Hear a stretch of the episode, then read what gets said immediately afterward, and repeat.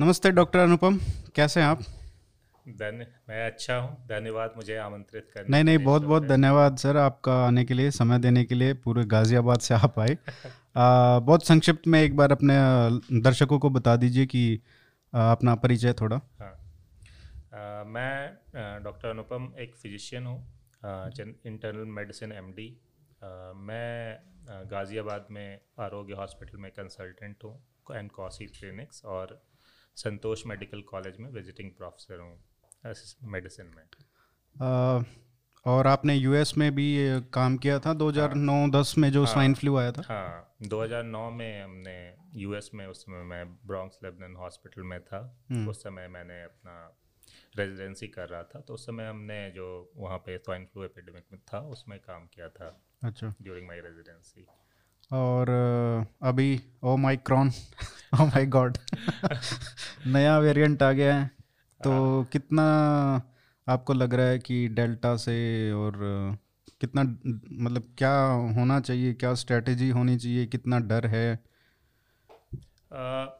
देखिए क्या है कि एक जो फंडामेंटल चीज़ है जो कोविड रिलेटेड जो सारे वायरसेस हैं इसके बारे में फ्लैग पहले भी की गई थी बात ये हम्म, कि कि अगर हम कोविड हर जगह कंट्रोल नहीं होगा तो ये चांस है कि किसी जगह पे जहाँ पे वैक्सीनेशन पुअर है खासकर साउथ अफ्रीका जैसी जगहों पे जहाँ पे एच आई पॉजिटिव लोगों की भी संख्या बोली गई है कि ज़्यादा है मतलब इम्यूनो कॉम्प्रोमाइज या कैंसर लोग कैंसर वेरिएंट्स कैंसर के यू you नो Patients लोग हैं हैं। पेशेंट्स हैं तो वहाँ पे हमारी बॉडी की इम्यूनिटी वायरसेस को ख़त्म नहीं कर पाती और ड्रग्स भी उतनी ख़त्म नहीं कर पाती तो इन वायरसेस को उसी एक इंडिविजुअल के अंदर लगातार ग्रो करने की, लगातार रहने की टेंडेंसी ज़्यादा होती है। ऐसे लोग, कई लोग होते हैं जो तीन तीन महीने चार चार महीने में तक भी रहते हैं। जो फीवर फॉर एग्जांपल में जो वेरिएंट्स कहाँ से आए हैं? तो पहला बोला गया जो अल्फ़ा वेरिएंट वगैरह है,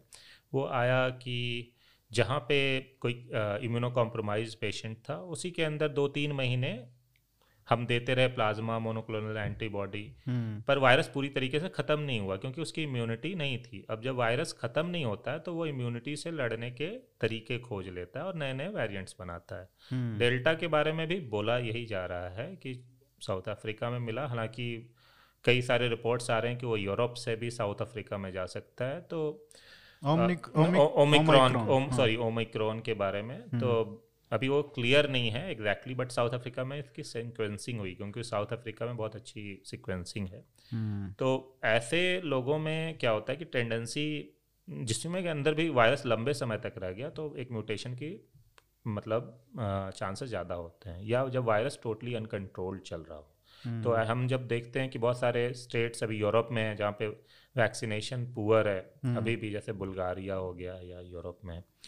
या बहुत सारे अफ्रीकन कंट्रीज़ हैं वहाँ पे चांस तो है कि ये mutations time and time again होते रहेंगे। होते रहेंगे जैसे फ्लू वायरस का होता है। हम्म, अब इसको ख़त्म करने की जो आइडियल स्ट्रैटेजी पहले थी वो ज़ीरो कोविड था।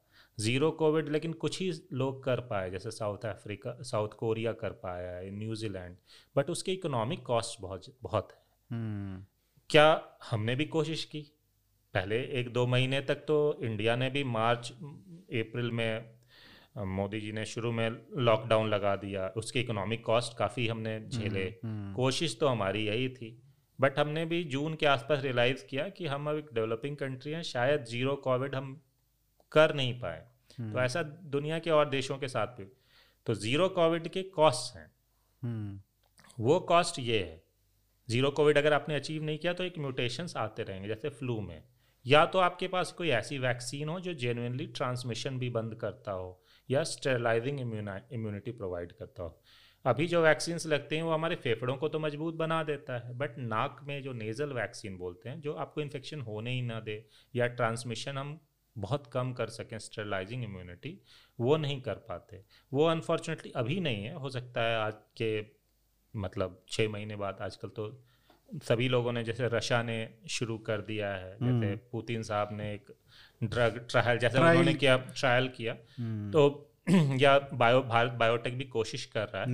तो तो जब तक ये नहीं होगा तब तक तो मुझे जो लगता है ये मेरी अपनी ओपिनियन है कि ये म्यूटेशंस आते रहेंगे क्योंकि फ्लू में हमने देखा है। हम्म, और तब तक आपको किस्मत आपकी अगर अच्छी है तो म्यूटेशंस पावरफुल नहीं हो उतने।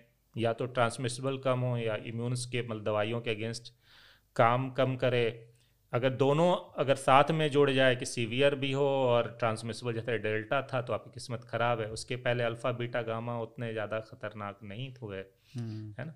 और अच्छा ये साउथ अफ्रीका में कौन सा आया था? बेट, बीटा वाला था साउथ अफ्रीका में बीटा था जिसके खिलाफ वैक्सीन बहुत अच्छी काम नहीं करती थी। वहाँ पे हाँ। इनफैक्ट अगर आपको ध्यान हो तो कोविशील्ड की वैक्सीनेशन का ट्रायल बहुत सक्सेसफुल नहीं था। एस्ट्राजेनेका के ट्रायल्स बहुत सक्सेसफुल नहीं थे। अच्छा, लेकिन उस वैक्सीन उस वेरिएंट के बारे में जो बात थी कि वो बहुत ज़्यादा ट्रांसमिसिबल नहीं था। मतलब ख़तरनाक तो था बट फैलने की टेंडेंसी उसकी उतनी ज़्यादा नहीं थी। हम्म, तो ये जो है मतलब हर वेरिएंट तो किस्मत की बात है। जैसे आप खुद ही फ्लू देख रहे हैं फ्लू का कोई सीज़न चार पाँच साल में एक बार बहुत खतरनाक फ्लू होता है। हम्म, राइट है ना? फ्लू के हर वेरिएंट की तैयारी अगर जुलाई अगस्त में है तो उस वेरिएंट की तैयारी जनवरी से शुरू हो जाती है। जनवरी में एफ़ सैंपल करता है। हम्म, उसके अगेंस्ट सारे हम लोग कोरिलेट ऑफ़ प्रोटेक्शन से एंटीबॉडीज़ के अगेंस्ट वो देखते हैं कि वो काम करेगा। फिर वो रोल आउट अगस्त में होता है। और ये फ्लू भी तो कोरोना वायरस ही है ना?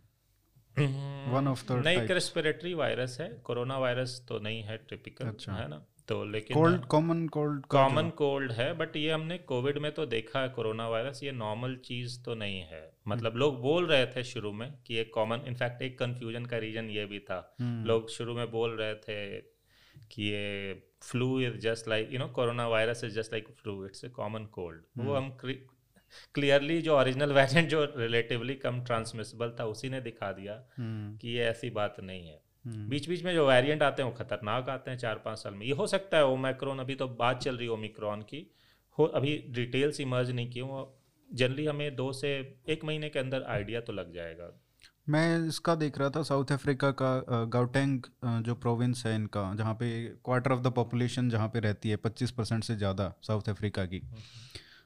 वहाँ पे उन्होंने ग्राफ बनाया है फाइनेंशियल टाइम्स ने जिसमें अल्फ़ा बीटा और डेल्टा और अभी उसका कितना वेव जो चल रहा है। हम्म, जो केसेस जितने डेल्टा में 40 दिन में हुए थे 42 दिन में हुए थे वो इसमें ओमिक्रॉन में 20 दिन में हो गए हैं।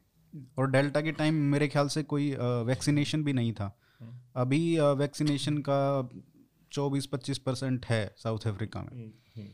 तो ये ये जो है एज आई सेट कि वैक्सीन जो है दो कारण से कोई भी वेरिएंट दो कारण से फैल सकता है। एक तो ट्रांसमिसिबिलिटी बढ़ जाए कि भैया वो फैलता तेज़ी से। हम्म, कि मतलब जिसमें नहीं हुआ वैक्सीनेटेड उसमें तेज़ी से फैल रहा है। दूसरा स्केप मतलब कि जो वैक्सीन में भी फैल रहा है हम्म, हम्म, उसके बावजूद तो ऑब्वियसली फैलना दोनों रीजन से हो सकता है ट्रांसमिसिबिलिटी के कारण हम्म, और स्केप के कारण। नौ इन दोनों के बहुत ही अलग अलग कंसिक्वेंस अगर आप ढंग से सोचो ट्रांसमिसिबिलिटी वहाँ ज़्यादा खतरनाक मतलब दोनों चीज़ों के अपने मायने हैं। तो अब अब अगर हम ओमिक्रॉन के बारे में देखें तो हाँ डेल्टा को तो वो डाउन कर रहा मतलब डेल्टा को आउट कम्पीट कर रहा है। हम्म, अब ये कितना डेंजरस है। क्या प्रीवियस इम्यूनिटी मतलब जो वैक्सीनेशन प्रीवियस इन्फेक्शन के माध्यम से हुई या वैक्सीन के माध्यम से हुई हॉस्पिटलाइजेशन कितनी सीवियरिटी है हॉस्पिटलाइजेशन का भी ग्राफ था। वो वो एग्जैक्टली डेल्टा को ट्रेस ट्रेल कर रहा है वो हाँ। और अभी ब्रेकआउट करके ऊपर हाँ, जा रहा है। नहीं वो मैंने भी ग्राफ देखा है वो बढ़ रहा है लेकिन हम जैसे आईसीयू जैसे सिर्फ़ हॉस्पिटलाइजेशन का क्या मतलब हुआ? हाँ ये भी क्या ये आईसीयू देखिए हॉस्पिटल्स हमेशा जब आप ये फिगर आउट करते हैं तो ये बहुत इंपॉर्टेंट है मेरे लिए बहुत इंपॉर्टेंट है। वार्ड तो आप बहुत सारे जनरेट कर लेंगे। हम्म। क्वेश्चन है हॉस्पिटलाइजेशन ऑक्सीजन की कितने लोगों को ज़रूरत पड़ रही है? कितने दिनों के लिए पड़ रही है? हम्म, और आईसीयू की जित- ज़रूरत कितने लोगों को पड़ रही है? वेंटिलेटर की जित- ज़रूरत कितने लोगों को चल रही है? एक है वैक्सीन की जो अपनी वेरुलेंस होती है। ठीक है सॉरी वेरिएंट की जो वायरस की अपनी वेरुलेंस होती है। हम्म, दूसरा वो कितने लोगों को फैल रहा है? ठीक है? तो ऑब्वियसली फैल भी बहुत लोगों को रहा है तो भी कुछ ना कुछ लोगों को जो कम भी वेरुलेंस हुई तो फैल जाएगा। तो ये तो अभी तक बहुत क्लियर है कि Omicron is more transmissible than Delta in this particular मतलब जिस तरीके का ग्राफ देखा उससे तो लग रहा है कि डबल है। और और इसीलिए हॉस्पिटलाइजेशन संख्या अब हमें ये देखना है कि इस कारण डेथ्स कितनी हो रही हैं। हम्म, क्योंकि अगर डेथ्स हो रही हैं अगर ऑक्सीजन की ज़रूरत भी पड़ रही क्योंकि कुछ कुछ यहाँ पे ना डाइवर्स रिपोर्ट्स आई हैं। हम्म, कुछ रिपोर्ट्स आई हैं कि नहीं उतना नहीं हो रहा मतलब माइल्ड है इन्फेक्शन घर पे ही ठीक हो रहे हैं। कि हाँ डॉक्टर्स जो साउथ अफ्रीका के मेडिकल एसोसिएशन के शायद प्रेसिडेंट जिन्होंने रिपोर्ट किया था हम्म, उन्होंने बताया। अच्छा ऐसा वुहान में नहीं था। वुहान में जो केसेस शुरू में आया था हालाँकि हमें नहीं एग्जैक्टली exactly याद है क्योंकि वहाँ का मीडिया उतना ओपन नहीं है। हम्म, लेकिन हमें पता चला बहुत सीरियस चल रहा है। चाइना को लॉकडाउन करना पड़ा। हम्म, राइट है ना? बिल्कुल। अभी हमें ये आइडिया लग रहा है साउथ अफ्रीका बहुत ट्रांसमिसिबल है। ऑब्वियसली जो कि ज़्यादा लोगों को होगा तो हॉस्पिटलाइजेशन की भी संख्या बढ़ेगी। बट टिपिकल जो रिपोर्ट्स हैं उसमें आने में मुझे क्लियर डिटेल्स हमें लगता है दो से तीन हफ़्ते रहेंगे। अब क्वेश्चन है जो कोविड ने हमें सिखाया कि उस दो से तीन हफ़्ते में आप क्या कर सकते हैं। एक दो चीज़ें तो है कि हम कॉशियस हो सकते हैं। कॉशियस का क्या मतलब है? कुछ चीज़ें कोविड से और भी पता चली पिछले एक डेढ़ सालों से हमें। कि लॉकडाउन्स वगैरह बहुत ज़्यादा काम नहीं करेंगे। लेकिन होंगे ज़रूर। हो, होंगे ज़रूर सेल्फ लॉकडाउन होंगे। जैसे मैंने भी मैं अपना अनुमान बताऊँ मैंने पहले कोविड जो सेकेंड वेव के बाद जब ये जो सीरो एंटीबॉडी सर्वे में हम्म, जब 50-60 परसेंट एंटीबॉडी आ गए थे तो मुझे नहीं लगा था और, और काफ़ी इकोनॉमिक कॉस्ट भी थे हमारे लॉकडाउन के। हम्म, तो मुझे नहीं लगा था कि दिल्ली में अब लॉकडाउन लगेगा। लेकिन जब लोग इस तरह मरने लग गए तो ऑब्वियसली एक यू नो सरकार नहीं भी लगाती तो इंसान डर के मारे खुद लॉकडाउन हो जाता। हम्म, तो एक चीज़ जो बोली जा रही तो कॉशियस का मतलब आप मास्क ढंग से पहने। एंड डायग्नोस्टिक स्ट्रेटजीज जो हैं वो शायद तेज हों कि फास्ट डायग्नोसिस हो जाए ताकि आप हॉस्पिटल क्योंकि पहले सेकेंड वेव में बहुत अच्छे एंड मोनोक्लोनल एंटीबॉडीज नहीं थे। ओरल एंटीवायरस हालाँकि वो भारत में अप्रूव हो जाएगा क्योंकि अब एफ़ से अप्रूवल आ गया है। तो वो उतने अच्छे नहीं थे। मतलब हमें पता भी नहीं था हाइड्रोक्सीक्लोरोक्विन आया फिर फेविपिरावीर आया। ये दोनों बहुत ज़्यादा इफ़ेक्टिव तो थे नहीं। आइवरमेक्टिन कुछ खास काम हालाँकि लोगों को जो बेसिकली आपके पास जो होता है आपको उसी को you know you are desperate for a win तो वो उतने इफ़ेक्टिव नहीं थे। अब उससे बेहतर है हालत है ना? हम्म, लेकिन अब हम कैसे यूज़ करें और कुछ इंडोर गैदरिंग्स बंद करें डिटेक्शन को अच्छा करें मतलब आउटडोर गैदरिंग्स लॉकडाउन उस तरह से नहीं करें लेकिन शायद कुछ चीज़ों पे मतलब सेल्फ रिस्ट्रिक्शंस लगा के रख सकते हैं हम्म। मास्क ढंग से पहुँच पहने। ये भी पता है कि सर्जिकल मास्क नहीं एन नाइन्टी फाइव वगैरह यूज़ करना क्योंकि वो अब ट्रांसमिसिबिलिटी बढ़ रही है। ये कर सकते हैं और तब तक क्लियर डिटेल्स इमर्ज करेंगी कि भैया क्या है क्या एग्जैक्टली ये वायरस कितनी सिवियरिटी करता है। बट कोविड ने सिखाया है कि till you know at least first wave ने सिखाया कि you know assume the worst and then prepare for the worst hmm, hmm, तो इस सेंस में कई लोग इसको बोलते हैं फियर मॉन्गरिंग कि आप फियर मॉन्गर कर रहे हो। हम्म, हम्म, कई लोग बोलते हैं कि भारत में चूँकि ऑलरेडी हमने और देशों की अपेक्षा जो जैसे हम यूरोप में देखते हुए अमेरिका में वहाँ पे क्या था कि उन्होंने जो प्राइमरली इम्यूनिटी गेन की खासकर न्यूयॉर्क वगैरह को छोड़ दें जहाँ पे उन्होंने इन्फेक्शन के माध्यम से इम्यूनिटी गेन करी। हम्म, जहाँ पे काफ़ी उनके कंसिक्वेंस लंदन में बहुत सारे स्टेट्स ने उन्होंने वैक्सीनेशन के माध्यम से खासकर डेल्टा वेरिएंट के अगेंस्ट में इम्यूनिटी गेन करी। मतलब इंडिया में ऐसा नहीं हुआ। इंडिया में हमने डेल्टा वेरिएंट के माध्यम से इम्यूनिटी गेन करी और उसके बहुत ज़्यादा कॉस्ट हुए जैसा आपको पता ही बिल्कुल। है। बिल्कुल। डिजास्ट्रस इस बार डिजास्ट्रस इंडिया या बांग्लादेश तो कुछ लोग बोल रहे हैं कि नेचुरल इन्फेक्शन प्लस वैक्सीन जिसको हम लोग हाइब्रिड इम्यूनिटी बोलते हैं हम्म, वो ज़्यादा प्रोटेक्टिव होगा। अ, हो सकता है। और प्लस हमें छः महीने हुए भी नहीं हो वैक्सीनेशन के जो बेसिकली यूके का डेटा है वो दिखाता है कि 20 हफ़्ते के बाद जो है इम्यूनिटी मतलब इम्यूनिटी गिरने एंटीबॉडी इन्फेक्शन का इंसिडेंस बढ़ने लगता है। लेकिन हॉस्पिटलाइजेशन नहीं मतलब है ना? कि इन्फेक्शन अच्छा। बढ़ने लगे। बट वो किस एज ग्रुप में सभी में या इन्फेक्शन तो सभी एज ग्रुप में होता है। ऑब्वियसली डेथ्स और हॉस्पिटलाइजेशन ज़्यादा एज ग्रुप में ये तो दुनिया की सारी बीमारियों के बारे में है सर कि इन्फेक्शन मतलब हाँ, कहीं भी हॉस्पिटलाइजेशन 60 प्लस में ज़्यादा होगा और ये वो मैं नसीम निकोलस तालिब का अपने आर्टिकल पढ़ा उसमें उन्होंने लिखा है कि no COVID is not an old age people disease क्योंकि अगर आप मोर्टेलिटी देखो हाँ। इन जनरल कोई भी डिसीज हाँ, से हाँ, तो वो एज वाइज अगर देखेंगे तो उनमें सबसे ज़्यादा होगी ही। हाँ। और वो अगर उसके उसको अकाउंट करो आप तो सबका सेम ही है। It's same for everyone risk wise COVID is basically a disease with same risk for every age group yes मतलब compare to other diseases right. Compare to other diseases yes हाँ। तो ये चीज़ नहीं फ्लू के साथ flu के साथ comparison flu में देखा गया था कि फ्लू में जो है सिक्सटी प्लस में जो जो कॉमन कोल्ड में उतनी मोर्टैलिटी नहीं होती। उसमें भी बढ़ती है सिक्सटी प्लस में हम्म, लेकिन कोविड में डिस्प्रोपोर्शनेट मोर्टैलिटी हो रही थी। हम्म, तो यहाँ से ये बात सामने आई। तो बेसिकली क्या है कि हम ये जानते हैं कुछ चीज़ें जो कॉमन सेंसर जो ऑब्ज़र्व जो ऑलरेडी डेटा से। एक की वैक्सीन एल्डरली में उतने अच्छे काम नहीं करते। ये चाहे फाइजर की लगा लो या कोविशील्ड की लगा लो। दूसरा एंटीबॉडी देखिए हमारी बॉडी में बोला जाता है कि एक तो हो गया एंटीबॉडीज हैं जो पहले हमें इन्फेक्शन से बताएँगे या वो चाहे बॉडी बनाए वैक्सीन के माध्यम से या मोनोक्लोनल एंटीबॉडी बाहर से आप लेते हो। हम्म, या वायरसेस पहले हफ़्ते में एंटीवायरस जो गोलियाँ उनको पहले हफ़्ते में आपको किल करेंगी। तो जो देखा गया है कि बॉडी की जो एंटीबॉडीज हैं ऑब्वियसली थोड़े टाइम के बाद गिरने लगती हैं। मतलब अच्छा। दो मतलब समझ लीजिए पाँच महीने पाँच महीने इन्फेक्शन से भी और नहीं नहीं नॉर्मल अगर वैक्सीन भी लगी या इन्फेक्शन भी हुआ तो गिरने लगेगी। ठीक है। अब क्या होता है? वायरस आता है आपके शरीर में। हम्म, और वो एंटीबॉडी फिर से बनाने में टाइम लगता है। ठीक है। ठीक है? तो एंटीबॉडी बनाने में जो मान लीजिए एंटीबॉडी गिर गई एक बी सेल हमारे एंटीबॉडी बनाते हैं ठीक है ना? है। वो एंटीबॉडी बनाने में हमें जनरली तीन से चार दिन लगते हैं है ना? है। अगर वायरस का इंक्यूबेशन पीरियड मतलब जहाँ से वायरस घुसता है और जब तक डिज़ीज़ करता है उससे कम हुआ। एंटी उससे कम हुआ उससे टाइम कम हुआ तब तो वायरस आपके अंदर डिज़ीज़ कर जाएगा।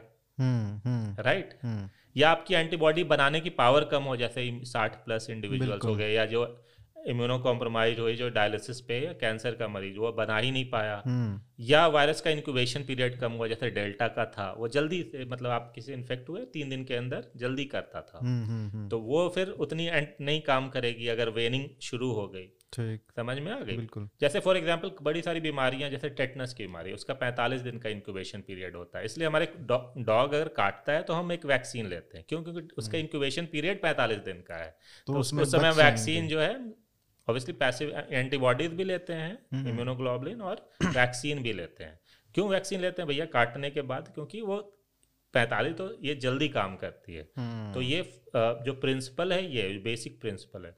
तो एक बेसिक प्रिंसिपल ये भी है कि एंटीबॉडी वेनिंग तो होएगी होगी लेकिन खासकर जिसमें हमारे में जो बूढ़े लोग हैं जो एंटीबॉडी उतने नहीं बना सकते हम्म। और जहाँ पे waning six months five months के बाद हो रही और अब तो खैर यूएस में डेटा भी इसके क्लिनिकल ट्रायल्स भी आ गए। क्लिनिकल ट्रायल्स इन्फेक्शन के माध्यम के वाया ही आए हैं हॉस्पिटलाइजेशन के माध्यम से नहीं आए हैं क्योंकि कोई क्लिनिकल ट्रायल इतना बड़ा नहीं हो सकता कि इंतज़ार करे कोई हॉस्पिटलाइज हो। तो ये सब जो है हमारे रेट्रोस्पेक्टिव डेटा मतलब कि भैया कितने लोग हॉस्पिटलाइज हुए उसमें कितने लोग वैक्सीनेटेड थे इसको ऑब्जर्वेशनल स्टडीज़ बोलते हैं। हम्म, ऐसा सबसे अच्छा डेटा इसराइल से आया। अच्छा। इसराइल से हमें जुलाई में आइडिया लगने लग गया कि नहीं वहाँ पे लोग डेल्टा वेरिएंट से मरने लग गए। तो इसराइल वैक्सीनेटेड लोग भी। वैक्सीनेटेड लोग भी। हम्म। तो उन्होंने इसराइल चूँकि आपने इसराइल की जो पॉलिसी रही कि फाइजर के साथ उन्होंने डील की है हम्म। कि वो सारे लोगों को वैक्सीनेट करेगा और इसराइल पूरा वो डेटा प्रोवाइड करेगा। हम्म। तो उससे उसको एडवांटेज भी है और हमें भी एडवांटेज आप देखो सबसे अच्छे सिग्नल्स हमें इसराइल से ही आए हैं अभी तक। सबसे अच्छे की वेनिंग है जो फ़र्स्ट सिग्नल्स बोलते हैं। और इसराइल उस डेटा पे एक्ट करता है। They are very aggressive about it hmm hmm. अभी भी देखो ओमिक्रॉन के मामले में सबसे अग्रेसिव वही है। हम्म, तो उन्होंने 60 anyway Israel I am digressing तो 60 प्लस में उन्होंने वैक्सीनेट करना शुरू कर दिया। ठीक। क्योंकि वो सबसे पहले वैक्सीनेट हुआ था इसराइल हम्म। और छः महीने हो गए थे जुलाई में तो उन्होंने 60 प्लस को जैसे ही वैक्सीनेट कर तो वहाँ पे मोर्टैलिटी कम हो गई। अच्छा तो बूस्टर बूस्टर बूस्टर के बाद। अमेरिका वगैरह ने तो बूस्टर अब जाकर अभी रिकमेंड किया। जब फाइजर से क्लिनिकल ट्रायल का डेटा है कि भैया इन्फेक्शन की में भी पचानवे परसेंट बूस्टर डोज की भी एफिकेसी है। हम्म। मतलब जितनी रेट है तो वो भी एफिकेसी है लेकिन वो इन्फेक्शन के आधार पे। हॉस्पिटल बर्डन होता है सीवियर डिज़ीज़ से। हम्म इन्फेक्शन तो चलिए घूम रहे हैं मतलब कोविड कितने लोगों को हुआ? अगर सत्तर से नब्बे बोलते हैं दिल्ली में नब्बे परसेंट लोगों को इन्फेक्शन हुआ है जो बोला जा रहा है। कि नब्बे परसेंट लोगों को इन्फेक्शन हुआ या इवन सेकेंड वेव में सिक्सटी परसेंट लोगों को हुआ। हम्म। तो वो तो यू नो उतने लोग एडमिट थोड़ी हो एडमिट हार्डली बहुत कम लोग होंगे। तो हॉस्पिटल लेकिन बर्डन हमारे सेकेंड वेव में ही हुआ था। हम्म, उसमें बहुत लोगों को ऑक्सीजन की ज़रूरत पड़ गई क्योंकि वायरस ट्रांसमिसिबल भी था और बहुत यू नो फास्ट ऑक्सीजन की भी रिक्वायरमेंट चूँकि सिम्टोमेटिक सिवियरिटी भी ज़्यादा थी। हम्म, तो बूस्टर के डिसीजंस तो ऑब्वियसली सबसे पहले अगर दिए भी जाएँगे तो ये तो बहुत नेचुरल है कि या तो उनको दिए जाएँ जो बूढ़े हैं जो एंटीबॉडीज नहीं बना पाते या जो को जो यूएस में हेल्थ प्रॉब्लम्स हाँ सिक्सटी जैसे मतलब शुरू में जैसे यूएस में शुरू कैसे हुआ था? सिक्सटी प्लस में है या forty five plus with risk factors हालाँकि यूएस में अब कर दिया है कि सारे एटीन प्लस में कोई भी ले सकता है। हम्म, क्योंकि अब उन उन्होंने वो चीज़ें मीट कर रहे हैं। या बच्चों में भी जो इम्यूनो कॉम्प्रोमाइज हैं जो बच्चों को इसलिए भी वैक्सीन दी जाती है कि बच्चे अपने घर पे ला सकते हैं बुज़ुर्गों को दे सकते हैं। हम्म। और एक लॉन्ग कोविड का खतरा होता है। तो ये सब बातें सामने आती हैं। लेकिन हमने भी तो जैसे हेल्थ केयर वर्कर्स का मार्च अप्रैल में ख़त्म हो गया था हम्म, वैक्सीनेशन अपने जो आर्म्ड फोर्सेस हैं उनका हो गया था। हम्म। फ्रंट लाइन वर्कर्स हैं और ओल्ड एज पीपल का भी जुलाई में हो गया था मेरे ख्याल से mostly more than half at least तो उनका तो अभी छः महीने हो गया है लगभग। हाँ तो और स्टॉक भी है वैक्सीन का हमारे पास काफ़ी। देखिए तो आप हाँ. तीस तीस करोड़ लोग हैं उस उसमें। और including old age people health care workers front line हाँ। वर्कर्स तो कर सकते हैं। हाँ कर तो जा सकते ही हैं बिल्कुल। बेसिकली सरकार यहाँ पे डिसीज़न तो एक एंटैगी ग्रुप है हमारा National Technical Advisory Group on Immunisation वो इसके बारे में डिसीज़न ले रहा है। अच्छा। अगर ओमिक्रॉन आता है हम्म। भारत में आ ही गया है। और दो केस आ गए। मतलब यू नो उस, in उस, उस लेवल से सिवियरिटी अगर हाँ। ये जो साउथ अफ्रीका की जो ग्राफ्स जो हैं ऐसे ही फॉलो करती हैं और हॉस्पिटलाइजेशन हम्म, तब तो मेरे हिसाब से ये decision as soon as possible लेना चाहिए। As in as in as soon as possible मतलब within a week like if it continues to emerge like this तो उसका रीज़न है क्योंकि एक health care workers second wave में जो अच्छी बात हुई थी हालाँकि मैं मुझे वो बहुत बात बहुत कि हमारे हेल्थ केयर वर्कर्स डरे नहीं इतनी ख़राब वेव आई फिर भी हम लोग काम करते रहे। हम्म, तो probably that was the only you know sir silver lining जो हम लोग बोलते हैं इन द क्लाउड कि मतलब उसमें है काम करते रहे यही सबसे बड़ा प्लस पॉइंट था क्योंकि हेल्थ केयर वर्कर्स बार बार एक्सपोज होते हैं। और 60 प्लस इंडिविजुअल तो ऑब्वियसली वो उनका हाई रिस्क मैंने जो मेरा पर्सनल ओपिनियन जो ऑब्जर्वेशन था जो और लोगों का भी था जो 45 50 प्लस भी थे जिनको खासकर हाई रिस्क फैक्टर्स थे जैसे ओबीज थे हम्म। वो भी एक सिग्निफिकेंट चीज़ थी कोविड के हॉस्पिटलाइजेशन में मतलब जो मैंने ऑब्ज़र्व करी। हम्म, तो ये भी एक जो है काफ़ी बात थी। तो ऐसे सारे लोगों को अगर बूस्टर्स अवेलेबल हैं तो ऑप्शन देनी चाहिए मतलब इतना इंतज़ार नहीं करना चाहिए।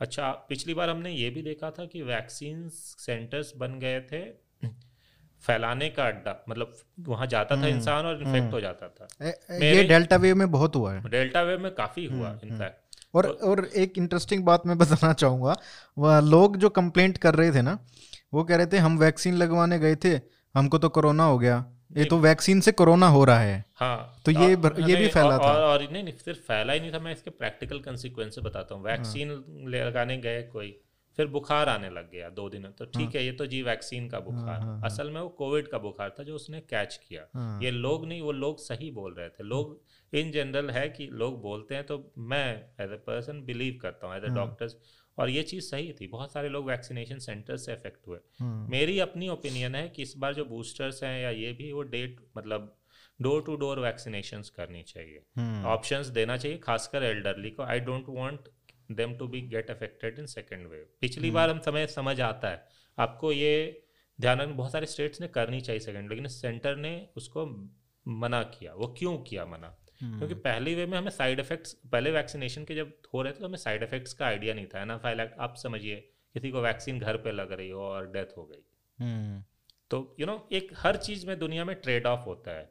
कि क्या वो डेथ्स हो सकती हैं? तो अब हमें पता है को यू नो उन्होंने को अपना जो कोविन जो है अपने डैशबोर्ड के कि उतने नहीं है साइड इफ़ेक्ट अब मेरे हिसाब से ऑप्शन देनी चाहिए। सिर्फ़ वही नहीं सारे नर्सिंग होम्स में भी सारे ओपीडी क्लिनिक्स में भी हम्म, कराने का ऑप्शन देना चाहिए जो पिछली बार नहीं था। हम्म, हम्म, तो उनसे भी काफ़ी एक वैक्सीन सेंटर्स के इससे भी काफ़ी फैला। ये बात तो बिल्कुल ही सही है। मेरे को एक बात समझ में नहीं आती। ये जब मार्च में 2020 में हम्म। मार्च में हमको ये पता चल गया था यूएस में इटली में इवन साउथ कोरिया में आपको याद होगा जब उन्होंने drive in drive through test centre शुरू किए थे कि गाड़ी में आओ टेस्ट करने के लिए हम्म। गाड़ी में ही बैठे रहो वहाँ पे आपका सैंपल लिया जाएगा और आप जाओ हम्म। तो मतलब कोई लाइन में सोशल डिस्टेंसिंग भी हो गई और ये सब हो गया हमने हमको पता था कि ये जो टेस्ट सेंटर्स हैं ये एक बहुत बड़े आ, मतलब एक क्या क्या बोलते हैं उसको वेक्टर बन सकते हैं स्प्रेड करने के लिए। उसी तरीके से वैक्सीनेशन के सेंटर्स में हुआ। तो इनको अलग से क्यों नहीं कर सकते? हॉस्पिटल्स में ही क्यों करें? दो तीन रीजन जैसे पीसीआर जो था पीसीआर थोड़ा कंटेमिनेबल चीज़ होती है जैसे पीसीआर में थोड़ी सी भी इम्प्योरिटी आ गई हम्म। तो वो जो है पीसीआर फॉल्स पॉजिटिव आ सकता है तो पीसीआर प्रॉपरली होना चाहिए। हम्म। और हमें पता भी नहीं था हमने कभी इस लेवल पे लॉन्च भी नहीं किया था। दूसरी बात साउथ कोरिया से हमारा कोई कंपैरिजन था नहीं हमारे रिम रिसोर्स आप याद करें एक समय हम दस हज़ार पी टेस्ट करके ही खुश थे एक टाइम हम्म, पे है ना? तो हमारी कभी उस उस लेवल की as I told you running a zero COVID strategy requires a lot of money public health culture जो हमारे यहाँ नहीं जब स्वाइन फ्लू पहली बार एच वन एन वन आया hmm. तो सबने यही चलाया ये जो है मास्क नाइन्टी फाइव के करेंगे. हार्डली किसी हॉस्पिटल में बहुत ही कम मिले। Hmm. वो आके खा पी के सब चला भी गया। है ना? हमें पता नहीं चला। To run a very successful public health strategy requires a culture requires money and requires vigilant public आप अमेरिका में देखें। अमेरिका से मनी है लीडर ऑफ़ फ्री वर्ल्ड है पब्लिक हेल्थ कल्चर नहीं है उसकी कितनी प्राइस पे कर रहा है अमेरिका हम्म। जैसे आप देखो यूके में यूके में बहुत अच्छा पब्लिक इतना सबसे अच्छे ट्रायल्स यूके से आए।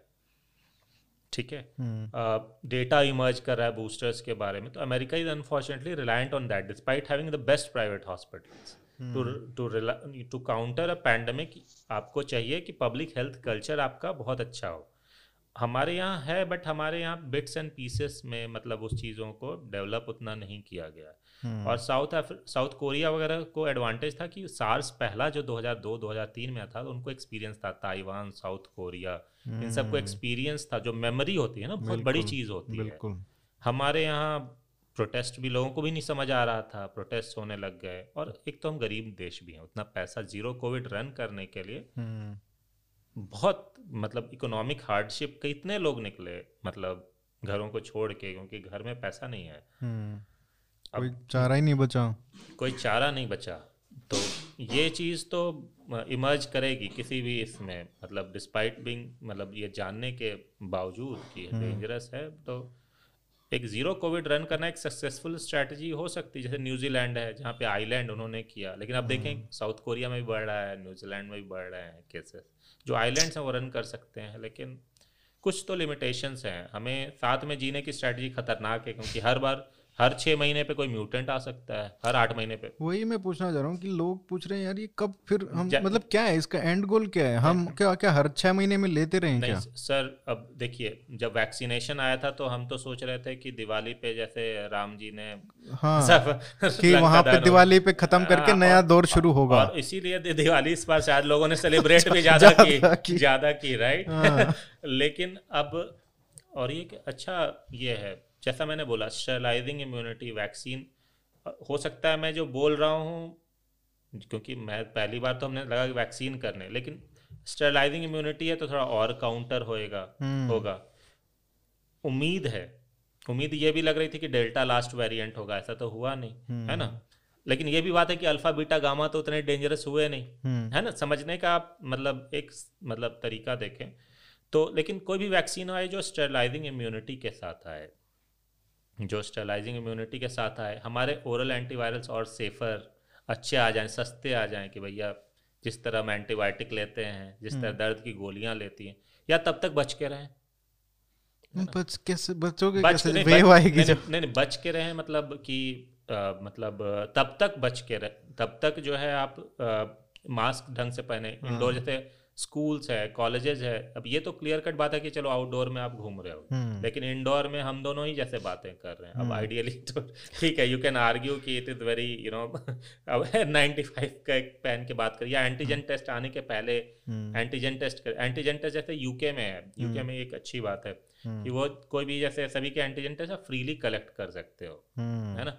अब लेकिन उन सबके भी कॉस्ट हो जाए एग्ज़ाम्पल देता हूँ अब ढाई सौ रुपये आप खरीद सकते हो अमेजन या किसी से भी एंटीजन टेस्ट ढाई सौ रुपये में। हम्म। तो आपने जी अपने हर गेस्ट से कहीं मिल लेंगे ढाई सौ रुपये कर। यूके में वो सरकार फ्री प्रोवाइड करती है। हाँ यही तो। हाँ तो अब क्या ये भारत की सरकारें कर सकती हैं? अमेरिका में कितना है? पाँच दस डॉलर का है। अमेरिका में बहुत महँगा है क्योंकि अमेरिका में पब्लिक हेल्थ कल्चर नहीं है। राइट अच्छा। अमेरिका पैसा बहुत है लेकिन वहाँ दस डॉलर का यूके में फ्री मतलब आप घर से आपके दस डॉलर भी ज़्यादा नहीं है उनके लिए तो। लेकिन जी लोगों की माइंडसेट भी तो होनी चाहिए। अमेरिका हाँ। में एंटी वैक्सर है इंडिया में तो नहीं है anti hmm, vaxxer hmm, India में आप देखो चाहे किसी भी पॉलिटिकल इंक्लिनेशन को कुछ लोगों को छोड़ दो है ना? प्रशांत भूषण टाइप्स हम्म, ठीक है? ये जैसे उन्होंने या कुछ लोगों को जैसे जिनको डाउट होता है मतलब कई लीडर्स भी कुछ लोगों को ऐसा नहीं कुछ डॉक्टर्स भी हैं जो उस लास्ट माइल को शायद करना भी मुश्किल हो लेकिन बट इन जनरल इंडिया में कम है ये तो बोला जाएगा। ये बट पब्लिक हेल्थ जो कल्चर है इसको कैसे इम्प्रूव किया जा सकता है? सर अब ये रातों रात तो होगा नहीं। फिर भी मान पाँच दस साल में कोई करना चाहे तो सरकार। सरकार की एक तो हमें सेंट्रलाइज्ड मतलब ये बॉडी बनानी पड़ेगी। जैसे इसमें हमें अ, हमारा एम्स से डायरेक्टेड था। एक तो कुछ तो मेमोरी से भी आएगा। मतलब हम्म। जैसे इस कोविड की मेमोरी होगी जो है उससे भी आएगा। कोविड के फ़र्स्ट वेव और डेल्टा खासकर जो दूसरी बार जिस तरीके से सरप्राइज़ किया। हम्म। फॉर एग्ज़ाम्पल हमने डेल्टा से क्या सीखा? कि आप प्रीवियस इन्फेक्शन ये करके अब तो हम स्पेशल हैं। ये हम हम्म। मैंने अगर मुझे बोला जाए तो हमें ये सीखा कि हम स्पेशल नहीं हैं। हम्म। सबसे बड़ी चीज़ ये बताई। जी जो दूसरों पे लागू होता है वो वो हमारे ऊपर लागू होता है तुम हम्म, स्पेशल नहीं हो। जैसे अभी बहुत लोग बोलेंगे बच्चों में सिक्सटी परसेंट जो है हो तो गया है एंटीबॉडीज बन गए। अब उनको कुछ नहीं होगा। नहीं होगा। तो बच्चों में क्या होता है कि बच्चों में और वैक्सीन छियासठ हॉस्पिटलाइजेशन पे भी हम्म। मतलब मतलब सिक्सटी और भी वैक्सीन कम हॉस्पिटलाइजेशन कम सीवियरिटी पे भी लागू हुई हैं। हम्म, तो लेकिन आप ये अज्यूम करके नहीं चल सकते आप ये करके तो रेस्पिरेटरी डिज़ीज़ तो एक तो कल्चर हमारी मेमोरी से आएगा जो हमारा बैड एक्सपीरियंस है अनफॉर्चुनेटली वो ज़्यादा होगा हम्म। उससे।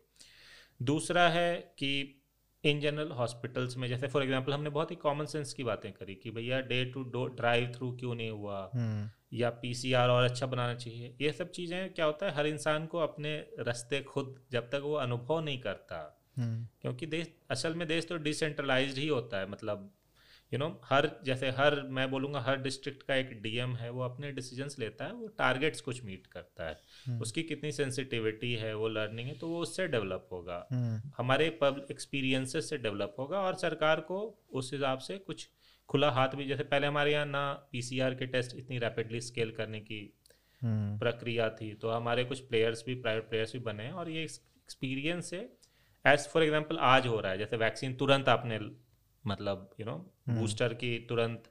तो आपकी एजेंसीज हैं कितनी सेंसिटिव होती हैं कि भैया आया तो तुरंत हमने कार्रवाई करनी शुरू कर दी। एक तो उससे होगा। हम्म, दूसरा आपने रैपिडली अभी हालाँकि एंटीजन टेस्ट तो हमने अभी भी अवेलेबल नहीं कराए हैं वही ना वो सबसे बड़ा मेरे को लगता है कि एक वेपन हो सकता है। कि आप घर पे अपने रखो। नहीं तो घर के पास आपके चॉइस तो है ही ना ढाई आप अमेजन से खरीद हाँ, सकते हैं। वो चॉइस है लेकिन ढाई सौ लोग ढाई सौ रुपये का क्यों पच्चीस रुपये का क्यों नहीं है? हाँ बिल्कुल सही बात। वो मैं कह रहा हूँ। सरकार वो तभी आएगा जब आप स्केल पे उसको बोलोगे। स्केल पे करेंगे है। और सरकार को भी करना पड़ेगा। मतलब कि आप करें आप घर पे आ जाते पहले हम ये ट्रस्ट ही नहीं करते। आप देखो टेस्ट सेंटर कराने के लिए दूसरों को जाना पड़ता था। ये डेल्टा वेव तक हमें ये बात नहीं समझ समझ में आई। हम्म, अच्छा जैसे म- इनफैक्ट या मेरे मतलब तो हम डॉक्टर्स के पास तो ये सुविधा थी क्योंकि हम हम्म। हॉस्पिटल्स रन कर रहे थे। हम्म, लेकिन आइडियली तो ये सुविधा हर एक नागरिक के पास होनी चाहिए। बिल्कुल। है ना? उसमें पैसे लगते हैं। आप सब्सिडाइज करें शायद ये वर्थ इट हो। तो एक तो है कि क्लियरली उससे आपको अगर लगता है कि ट्रांसमिशन भी कितना रुकता होगा? मान लो अगर मैं अपने मुझे पहले पहले दिन अगर कोई सिम्टम होता है मैं उसको टेस्ट करता हूँ मेरा पॉजिटिव आ गया।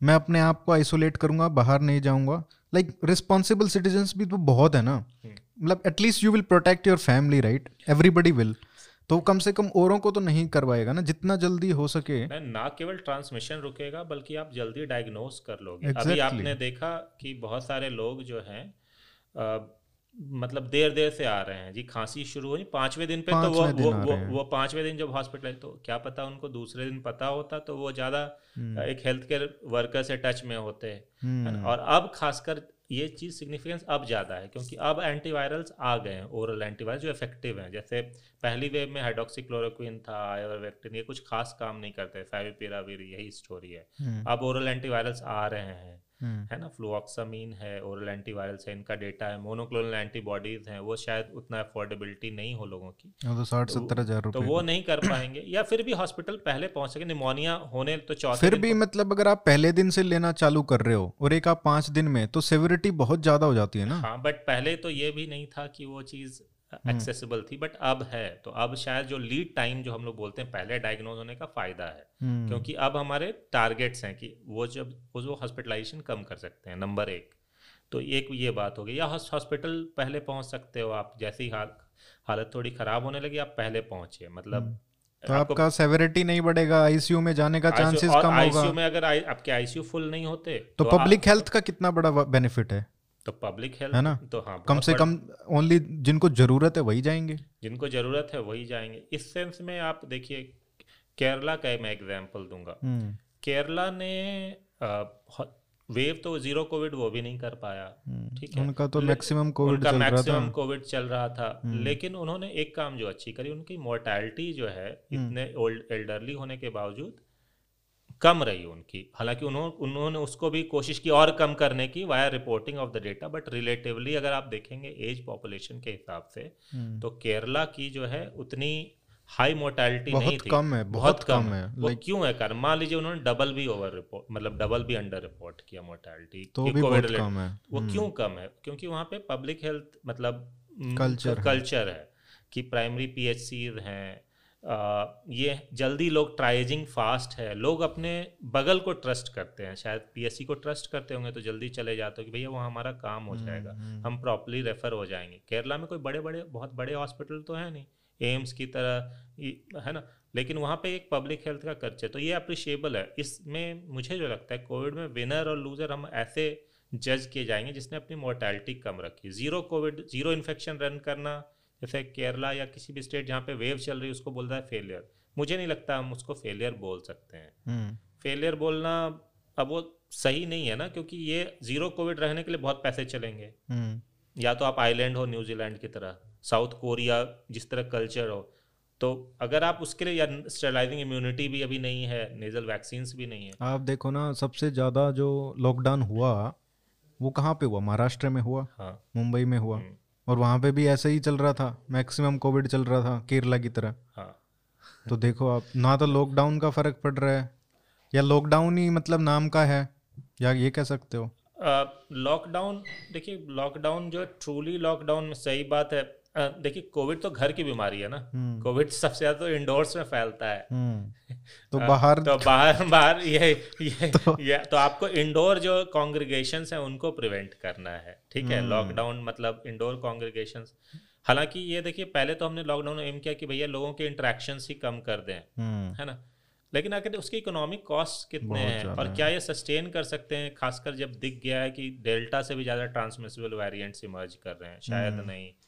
तो मतलब ये अच्छे सोल्यूशन ये तो जवाब देखिए मतलब कोई हंड्रेड परसेंट जवाब है नहीं इसमें। हम्म, कुछ ट्रेड ऑफ़ है इकोनॉमिक लाइवलीहुड का लॉस है ना? हम्म। और लाइफ का लॉस है ना? ये बात सही है कोई आदमी कहीं से इंटरेक्ट करने गया वो अपने घर में जाके कोविड दे सकता है। बाहर ही इंटरेक्ट कर रहा हो अगर इतना ट्रांसमिसिबल है। आप आज की डेट में जो ज़रूरत है कि अच्छे मास्क की। हम्म, कि आपने N95 पहना है एंटीजन टेस्ट की जिससे फास्ट डायग्नोसिस हो गया या टर्नओवर टाइम कम कीजिए टेस्ट के हर आदमी के पास पच्चीस ऑप्शन तीस परसेंट मतलब पॉजिटिविटी रेट चल रही थी कि मज़ाक हो रहा है। तीस परसेंट पॉजिटिविटी रेट मतलब क्या होगा? अगर आपको तीसरे चौथे दिन आपको पता चल रहा है आप पॉजिटिव हो तो आप उस वो इतना इम्पोर्टेंट टाइम आपने खो दिया ना। खो दिया। खो दिया। मतलब चांसेस आपके हर रोज बढ़ रहे हैं मरने के। ये हमने देखा जो कोविड में हम तो हालाँकि इसमें मतलब ये जो मैंने अनुभव किया अपनी प्रैक्टिकल एक्सपीरियंस मेरे पास बहुत कम पेशेंट जो चौथे पांचवे दिन आए हम्म, वो मतलब आ, उनके खराब आउटकम्स हुए। हम्म, हमने दवाइयाँ हमने क्या होता है कि नॉर्मल पब्लिक से कोई डॉक्टर ज़्यादा बेहतर होता है? लोग जैसे चला रहे थे कि अल्गोरिदम आप सेचुरेशन नब्बे परसेंट से कम हो तब हम्म, हॉस्पिटल विज़िट करें 93 94 से कम हो तब विज़िट करें। हम्म, हमने देखा सिर्फ़ सैचुरेशन तो एक बात नहीं है आपके रेस्पिरेटरी रेट कितना तेज हो रहा है खांसी कितनी हो रही है हम्म, वो सब भी बहुत चीज़ें सांस कितनी तेज चल रही है। नॉर्मल जनता कोशिश कर सकती है लेकिन वो कभी भी उतनी अच्छी नहीं हो सकती। कईयों के पल्स ऑक्सीमीटर खराब थे। हम्म, तो हेल्थ केयर वर्कर ट्राइज अगर करता हालाँकि वो भी मुश्किल था क्योंकि अब वो इतनी बड़ी वेव आ गई थी लेकिन अ, तो ये सब चीज़ें हेल्थ केयर वर्कर के लिए नॉर्मल पब्लिक के लिए आज जिसने कभी पल्स ऑक्सीमीटर का नाम नहीं सुना। आज आप उसे थमा दें हाँ जी सैचुरेशन तिरानवे परसेंट के नीचे है आप आ जाओ। इतना सीवियर निमोनिया वो ज़्यादा मुश्किल था। हालाँकि आप बोल सकते हो कि बहुत लोग घर पे हो सकता है बहुत सारे लोग घर पे ही मरे इस बहुत? हाँ, बहुत सारे लोग। क्यों नहीं? तो मतलब इनका उनका गोल था कि हमारे हॉस्पिटल्स ज़्यादा बर्डन नहीं हो जाए। वो अच्छी बात है लेकिन आप देखें कि बहुत सीवियर हालत में जैसे ही जाएगा तो मतलब उसकी मोर्टैलिटी बढ़ जाएगी तो अल्टीमेटली बर्डन तो आईसीयू पे रहेगा। टाइम इंक्रीजेस ना? आईसीयू बिल्कुल। हमने जो है ये तो स्टडीज़ हैं कि जितनी लो सैचुरेशन बेस लाइन पे गया है पेशेंट मतलब हॉस्पिटल में हम्म। उतनी उसकी मोर्टैलिटी के चांसेस बढ़ी हैं। तो बेसिकली आपको कोरोना है तो जितना जल्दी आप उसको आ, हिट करोगे दवाइयों से हाँ उतने आपका अच्छा चांसेस है। हाँ मतलब पहले जो था पहले उतनी अच्छी दवाइयाँ ऐसे जैसे ऐसा मतलब कहीं ये नहीं था पहले और जैसे मैंने बताया ओरल एंटीवायरस उतने अच्छे नहीं थे। तो सिर्फ़ हिट करने की बात नहीं है कोई हेल्थ केयर वर्कर से आपको टच में आना हाँ with with the help of health care हाँ, तो, वर्कर तो क्या होता है सिर्फ़ दवाइयाँ ऐसे तो वो व्हाट्सएप पे चल रहे थे ना हाँ, दवाइयों के हाँ, नाम। तो सिर्फ़ दवाइयाँ तो नहीं है ना हाँ। हेल्थ केयर वर्क मतलब सिर्फ़ दवाइयाँ ही दवाइयाँ तो एक पार्ट है। बिल्कुल। क्या पता आप सांस तेज ले रहे हो आपकी हम्म। सांस फूल है। अब एक सेंटेंस पंद्रह सेकंड ढंग से नहीं बोल पा रहे हो। मैं हम्म। यहाँ से डच कर लूँ कि भैया आपकी ठीक है हम्म। सैचुरेशन गिरी नहीं है हम्म, बट आपका निमोनिया इतना सिवियर है है ना कि आप हम्म। मॉडरेट कोविड में हो आप अब हॉस्पिटल आ जाओ आपको दवाइयों की ज़रूरत पड़ सकती है या ऑब्जर्वेशन की ज़रूरत पड़ती है हो सकता है हम भाप दे देते exactly. हो सकता है कुछ और सिम्टोमेटिक केयर दे देते है ना हम्म। तो ये काफ़ी तो ये तो बहुत बड़ा पॉइंट है कि अ, सबसे जो फोकस एरिया होना चाहिए था वो था टेस्टिंग का डायग्नोसिस का बहुत क्विक घर पे हो तो बहुत ही आइडियल है सेकंड ट्राइजिंग हम्म। वो मासिव स्केल पे होनी चाहिए थी एटलीस्ट इस वेव में क्योंकि जिस तरीके से लोग मतलब इन्फेक्ट हो रहे थे यू नीडेड मतलब फ़ील्ड हॉस्पिटल्स चाहिए थे जहाँ पे आप हज़ारों लोगों को आप एक दिन में निकाल सको वहाँ से। उनको टेस्ट करो या उनको देखो एक बार कि क्या है, इनको क्या ज़रूरत है, इनको क्या ज़रूरत है। That needed to be done कुछ हॉस्पिटल्स एक्चुअली क्या होता है जब इस लेवल की पब्लिक हेल्थ इमरजेंसी आती है तो प्राइवेट हॉस्पिटल्स कभी भी नहीं कर सकते नहीं प्राइवेट बिल्कुल नहीं कर सकते नहीं। तो सरकार कर सकती है। यहाँ पे कुछ हॉस्पिटल्स कर रहे थे एम्स एम्स जैसे कर रही थी। हमें जो मेरी अपनी ओपिनियन उस समय भी थी और अभी भी थी उस समय में आर्मी की मतलब आर्मी इसलिए की इंटेग्रिटी हम्म, और quick footed action on massive scale hmm, उस लोगों को वॉलंटियर के साथ करने की ज़रूरत थी। हालाँकि इतनी जल्दी आया ये बात सही है लेकिन फिर भी अब डिजास्टर टीम का तो गवर्नमेंट रिस्पॉन्स ही होना चाहिए था आर्मी का हो हाँ। सकता था। हो सकता था जो हम रेज करते और ट्राइजिंग अब आप देखो कई लोगों को ऑक्सीजन पंद्रह पंद्रह लीटर चल रहा था हम्म। सैचुरेशन उसकी भी ज़रूरत नहीं थी। मेरे हिसाब से मतलब कुछ लोग जो मतलब ज़्यादा तो प्राइवेट तो ये नहीं कर सकता था।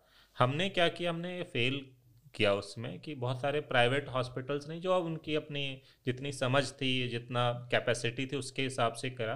ट्राइजिंग का एक मैसिव फेलियर था जो हम्म। मुझे समझ आया। मतलब the army should have been there और एटलीस्ट सेंट्रलाइज्ड मतलब हो या हो सकता है किया भी हो लेकिन मैं उस मैसिव एफर्ट के बारे में अवेयर नहीं क्योंकि दिल्ली में हमने जो देखा दिल्ली में कुछ हॉस्पिटल्स कर रहे थे जैसे एम्स कर रहा था। हम्म, डीआरडीओ वगैरह भी पिक्चर में आए बाद में उन्होंने वेंटिलेटर का खोल दिया। हम्म, बट ये सब चीज़ें हमें प्राइमरी जो ट्राइज था ना आईसीयू रिक्वायरमेंट और ये मुझे लगता है और मतलब स्ट्रांग हो सकता था। हम्म। वो नहीं था हमारे यहाँ पे जिस तरीके से मेरे ख्याल से चाइना में किया था बहुत बड़े हॉस्पिटल मतलब चाइना में फ़ील्ड हॉस्पिटल नहीं इंडिया में भी फ़ील्ड हॉस्पिटल्स बने थे लेकिन वो इन्फेक्शन के लिए थे। समझ हाँ। आपको डेल्टा में क्या होने लगा कि सिवियरिटी ज़्यादा थी और फास्ट फैल रहा था तो हम्म। ऑक्सीजन इन्हीं फ़ील्ड हॉस्पिटल्स को ऑक्सीजनेटेड बेड्स में कन्वर्ट करने की ज़रूरत थी। अभी क्या था कि ऑक्सीजन का मैसिव मिस हो रहा था। ब्लैक दिल्ली में तो काफ़ी ब्लैक मार्केटिंग भी हो रही हम्म, थी। हम्म, तो वो क्यों हो रही थी? वो कुछ हॉस्पिटल्स में बेड्स ऑक्यूपाई किए हुए ऑब्वियसली जो प्राइवेट हॉस्पिटल तो उसी तरीके से होते हैं। जैसे कोई कम सीवियर है वो ज़्यादा मतलब पहले चला गया। तो लेकिन पब्लिक हेल्थ हॉस्पिटल्स में आप हॉस्पिटल्स एक्वायर स्पेन में हुआ उन्होंने कुछ हॉस्पिटल्स एक्वायर कर लिए। यू नो प्राइवेट हॉस्पिटल्स को टेक ओवर कर लिया।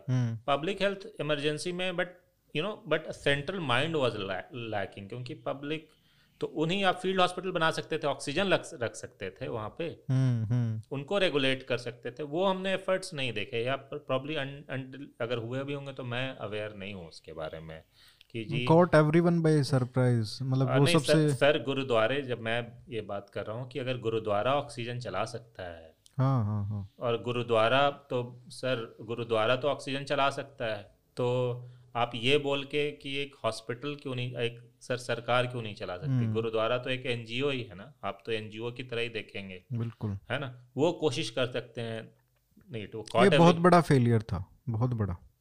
है ना?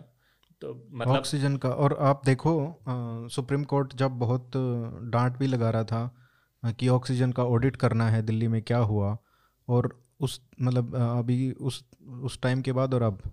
उनको कोई मतलब नहीं है। सर हाँ बिल्कुल देखें अभी भी देखें आप मुझे एक सिंपल एग्जांपल दूँगा। आप जाके पता कर लें कितने हॉस्पिटल में प्राइवेट हॉस्पिटल में ऑक्सीजन प्लांट्स हैं कितने सरकारी हॉस्पिटल में ऑक्सीजन प्लांट्स हैं और कोई। इम्प्रूवमेंट है? मुझे तो कुछ खास नज़र नहीं आता सर। तो जो वो बड़े वादे किए थे कि हर उसमें ऑक्सीजन प्लांट लगाएँगे हॉस्पिटल सर में। वादे सिर्फ़ वादे नहीं होते क्या होता है कि एक हॉस्पिटल है हॉस्पिटल को सपोज़ जैसे एग्जांपल ऑक्सीजन प्लांट लगाने में बत पच्चीस लाख लगभग पच्चीस से तीस लाख का खर्चा है। हम्म, हॉस्पिटल को आइडियली लगाने पहले आज से उस ऑक्सीजन प्लांट के लिए टेक्नीशियन सारे उतने हैं भी नहीं। हम्म, तो पॉइंट ये होता है कि री अब डीएम भी देख प्राइवेट को आपने ऑर्डर दे दिया लेकिन आपको इन्फोर्स भी तो करवाना है हम्म। कि भैया तुम लगा के रखो।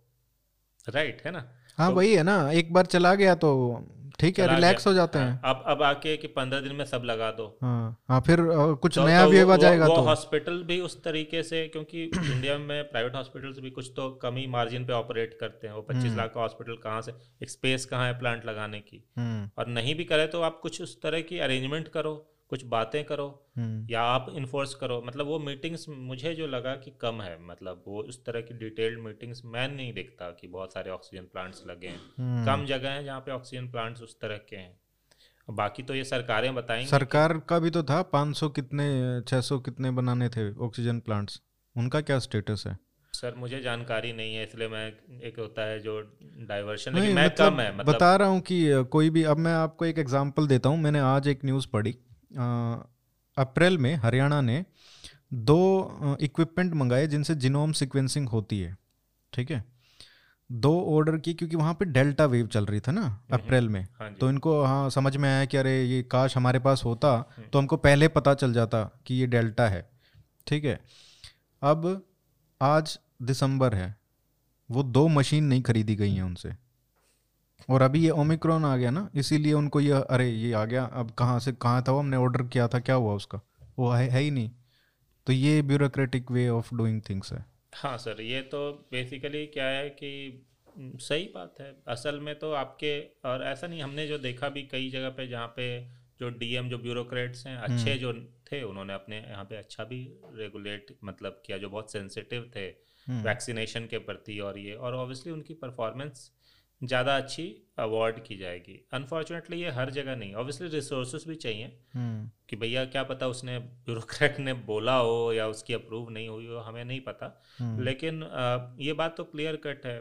मतलब आज आपकी जो हालाँकि सरकार चाहे तो तुरंत ये इन्फॉर्मेशन ले क्या तुम्हारे पास ऑक्सीजन प्लांट है? तुरंत एक डेट में भैया हाँ।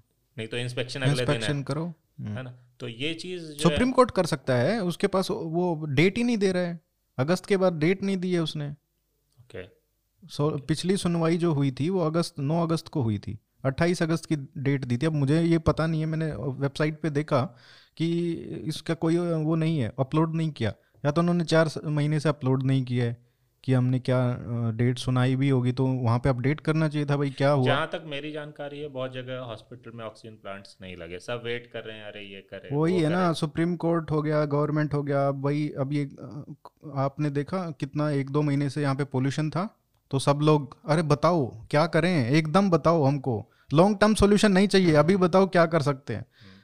अभी पूरे सात आठ महीने जाएँगे ना अभी हाँ। कोई किसी को फ़र्क नहीं पड़ने वाला है, क्योंकि अब कम हो गया है हाँ। पोल्यूशन खत्म हो गया है तो मिराकुलसली एक तो खैर पब्लिक में भी कल्चर नहीं है एक तो सरकार को प्रिपरेशन करनी पड़ेगी टैक्स आखिर आप क्यों देते हो या तो आप ही का इन्फोर्समेंट ही करो जैसे जो कोई नहीं करना हम्म। चाहता प्लेयर तो आप इन्फोर्स करो तो ये तो है ही अ, मतलब अमंग मैनी थिंग्स क्योंकि वैसे आप, आपको क्या लगता है कि जिस तरीके के हमारे फेलियर्स थे डेल्टा वेव्स में उसके बाद अभी ये ओमिक्रॉन का थ्रेट है। क्या करना चाहिए सबको? मतलब एक तो आपने बताया कि हमको क्या करना चाहिए अपना प्रोटेक्शन खुद करना है। लेकिन सरकार के हिसाब से क्या होना चाहिए? क्या जो मिस्टेक्स थी उनको करेक्ट कर सकते हैं ताकि लोग कम से कम ना मरें इतने स्केल पे?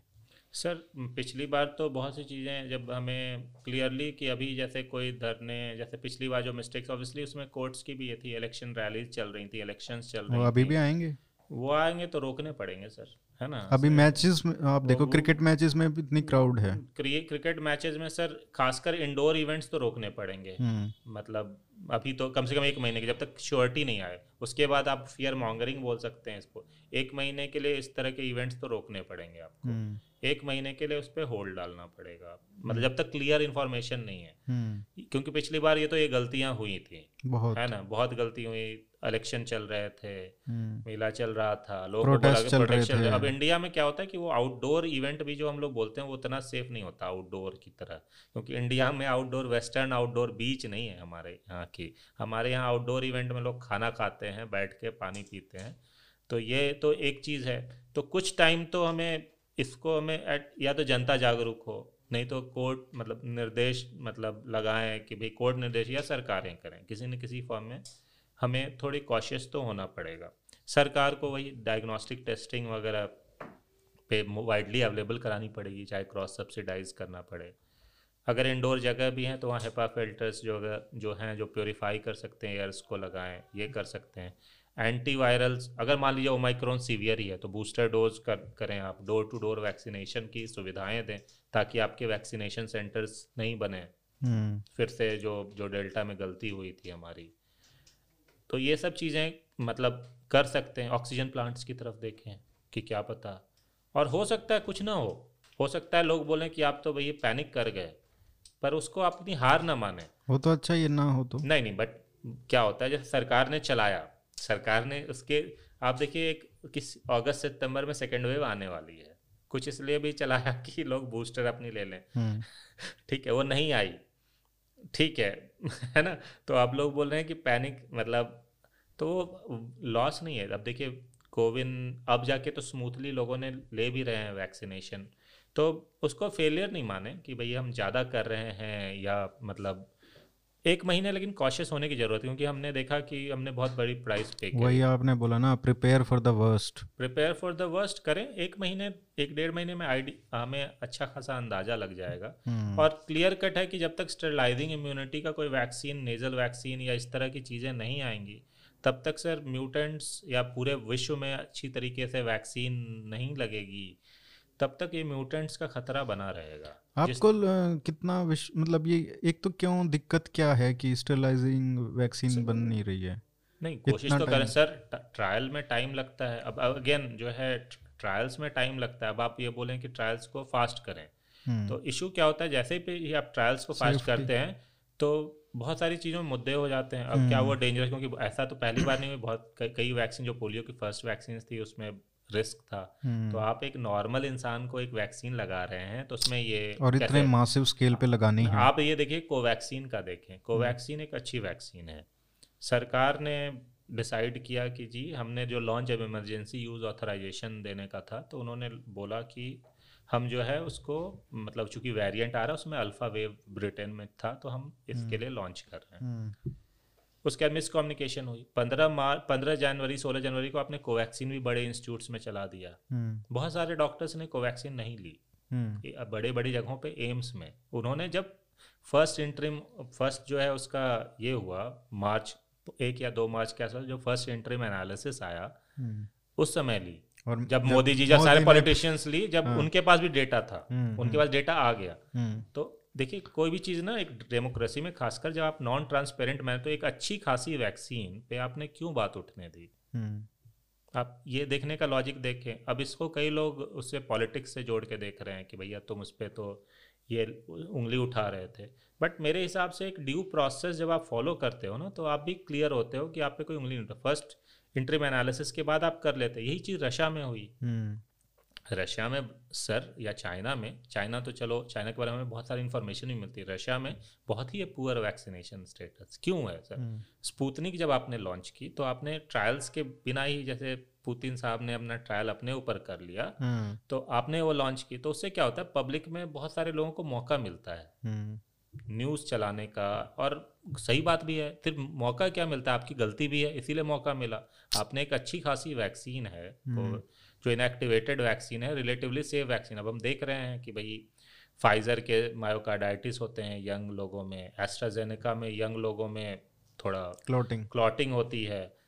और हालाँकि कोवैक्सीन से इतना किया है लेकिन उतना तो डेटा बोल सकते हैं आपके इंडिया में उतना डेटा नहीं है उतनी हमारी सर्विलेंस अच्छी नहीं है लेकिन ऐसा सुना भी ऐसा नहीं सुना भी नहीं और in general inactivated vaccine safe होते हैं इन हम्म, जनरल हम्म। क्योंकि चाइना में भी हो रहा है चाइना की वैक्सीन वो बाहर भी ले जा रही हैं तो हम्म। Inactivated as a platform safe है और वाइडली यूज़ है तो बहुत अच्छा एक ऑप्शन था हम्म, तो बट आपने मेरे हिसाब से ज़बरदस्ती की ये डाउट क्रिएट थी। दो महीने की ये तो रश थी। अल्टीमेटली आपने ली। हालाँकि मोदी जी ने लिया तो फिर तब लोगों में विश्वास क्रिएट हुआ फिर लोगों ने लेनी शुरू करी। हम्म, तो एक अन जब क्लिनिक वैक्सीन जैसी चीज़ ऐसे भी बहुत वैक्सीन के प्रति आपको अगर ध्यान हो इंडिया में जो है क्लिनिकल ट्रायल्स बंद 2013 में इसलिए हुए थे कि एच जो वैक्सीन है जो विश्व भर में यूज़ होती है हम्म, जो सर्वाइकल कैंसर बचाने के लिए उसमें कुछ मोर्टैलिटी हो गई थी। उसमें जो ट्रायल एजेंसीज ने ढंग से मतलब होता है ना कि आपने गलती नहीं भी की है तो भी डर के या पूरा डेटा डिस्क्लोज नहीं किया आपने प्रॉपर कंसेंट नहीं ली तो वैक्सीन तो ऐसे ही एक कंट्रोवर्शियल मुद्दा है। उस चीज़ को आप प्रॉपर तरीके से करें उस चीज़ को ऑर्गेनाइज फ़ैशन से करें उसमें कॉर्नर्स नहीं काटें और प्रॉपरली लॉन्च करें तरीके से। तो ये कोवैक्सीन एग्ज़ाम्पल देता हूँ मैं। कोवैक्सीन के बारे में अननेसेसरी कंट्रोवर्सी क्रिएट हुई जो हमारी जल्दीबाजी से क्रिएट हुई। इसकी कोई ज़रूरत नहीं थी। हम्म, इमरजेंसी यूज़ ऑथराइजेशन पहला इंटरम एनालिसिस के बाद ले लेते। हम्म, जब मोदी जी ने ले वैक्सीन लिया सारे पॉलिटिशियंस ने ली उसके पहले करने की क्या ज़रूरत थी? उस कारण से अननेसरी इस कारण से डब्ल्यू एच ओ भी स्क्रूटनी ज़्यादा हुई काफ़ी उनकी। हम्म, वो भी टाइम लगा। लेकिन उन्होंने देखो आप वो चाइना का तो कर लिया। चाइना का कर लिया। अब अब आप इसमें ये बोल सकते हैं उतना नहीं था उनका। हाँ ये बात हो सकती है लेकिन हमें दो तीन चीज़ें देखिए मैं जो मानता हूँ एक तो चाइना हमसे कुछ चीज़ों में तो बहुत एडवांस्ड है। एक तो हम्म। अथॉरिटेरियन सोसाइटी है बट इन जनरल खासकर पंद्रह बीस सालों में बहुत प्रोग्रेस की है उसने। हम्म, अब मुझे ये नहीं पता कि उन्होंने इनएक्टिवेटेड वैक्सीन पे कितना डेटा दिया नहीं दिया। मतलब सच है ना? मतलब ट्रायल्स उनके देखने लायक भी नहीं है इन द सेंस मैं बता रहा हूँ जैसे अभी आप नाम ही देख लो ना ओमिक्रॉन ये क्या है? ये न्यू वेरिएंट होना चाहिए था ना? हाँ। है ना? नाम तो इसका न्यू होना चाहिए था। वो तो क्लियर ही है। और उसके बाद शी आता नहीं वो तो वो शी जिनपिंग का नाम है इसलिए उन्होंने नहीं नहीं- रखा। नहीं- नहीं- स्किप कर दिए दोनों। नहीं नहीं यहाँ पे दो मुद्दे हैं। एक है कि डब्ल्यू एच ओ आइडियली तो कोविड का नाम भी चाइना के किसी प्रांत या दोस्त के आधार पर। एक तो, वायरस। एक तो क्लियर कट मतलब है कि ये, ये बायस है ऑब्वियसली वो है भी क्योंकि पावर पावर इन्फ्लुएंस है। क्यों- कि उनकी पावर इन्फ्लुएंस है। हम्म, ठीक है।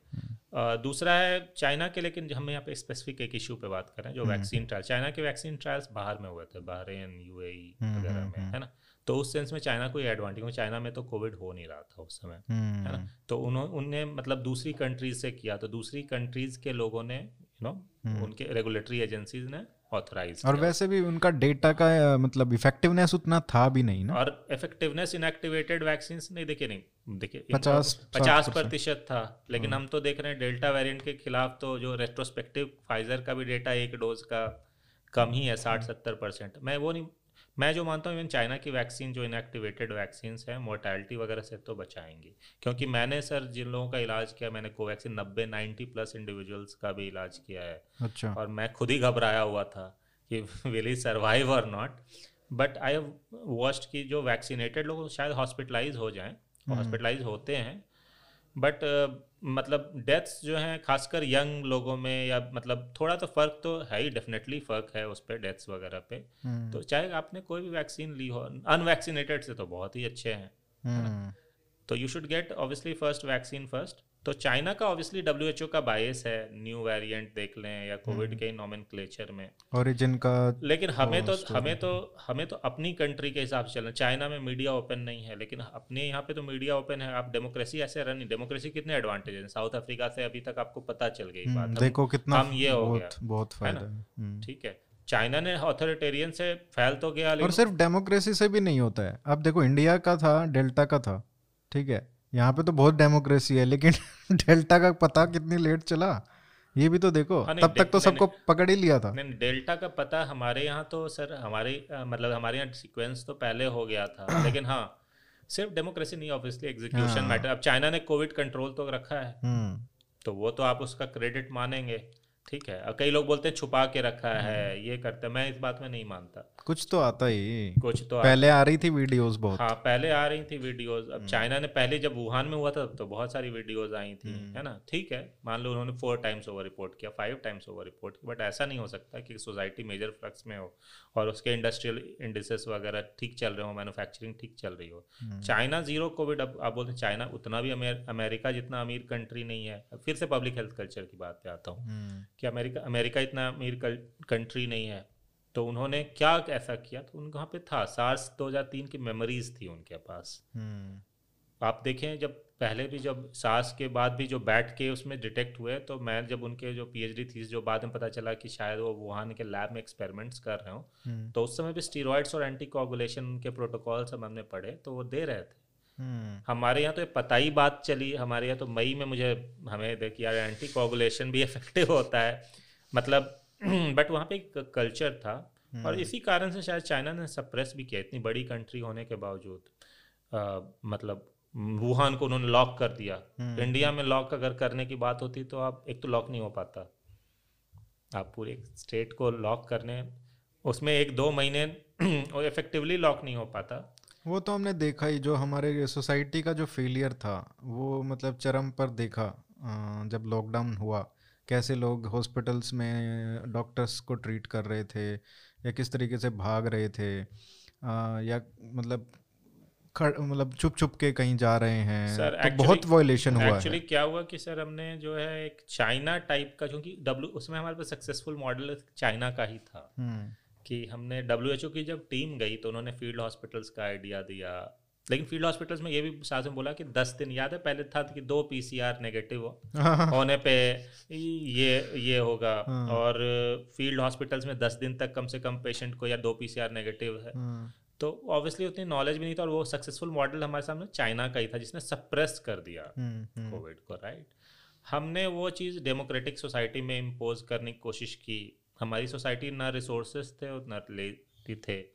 हमें भी लग रहा था मैं भी मुझे लग रहा था कि शायद कंट्रोल इसी उम्मीद पे किया गया जून में हमें अंदाज़ा हो गया जून पाँच छः के आसपास जब दिल्ली में खासकर आपने देखा जब अमित शाह केजरीवाल इन सब की मीटिंग हुई हम्म। कि no this you know we got to live with it I think लगभग पाँच छः सात जून मिड जून में हमारे सोसाइटी में आ गया कि no this is not going away अच्छा बॉम्बे में तो पहले भी कभी लॉकडाउन ढंग से हो ही नहीं पाया था। बॉम्बे हम्म। में तो सबसे पहले तो स्लम्स को हिट किया था। हाँ। ये भी खैर बोलने का कि स्लम्स ने सेकेंड वेव को जैसे लोग कई लोग बोले कि स्लम्स ने सेकेंड वेव में जो डेल्टा में स्लम्स को उतनी बुरी तरीके से हिट नहीं किया। ये भी कि प्रायर इम्यूनिटी से जो है ये जो है प्रायर इम्यूनिटी का इफ़ेक्ट तो होता ही है। हम्म।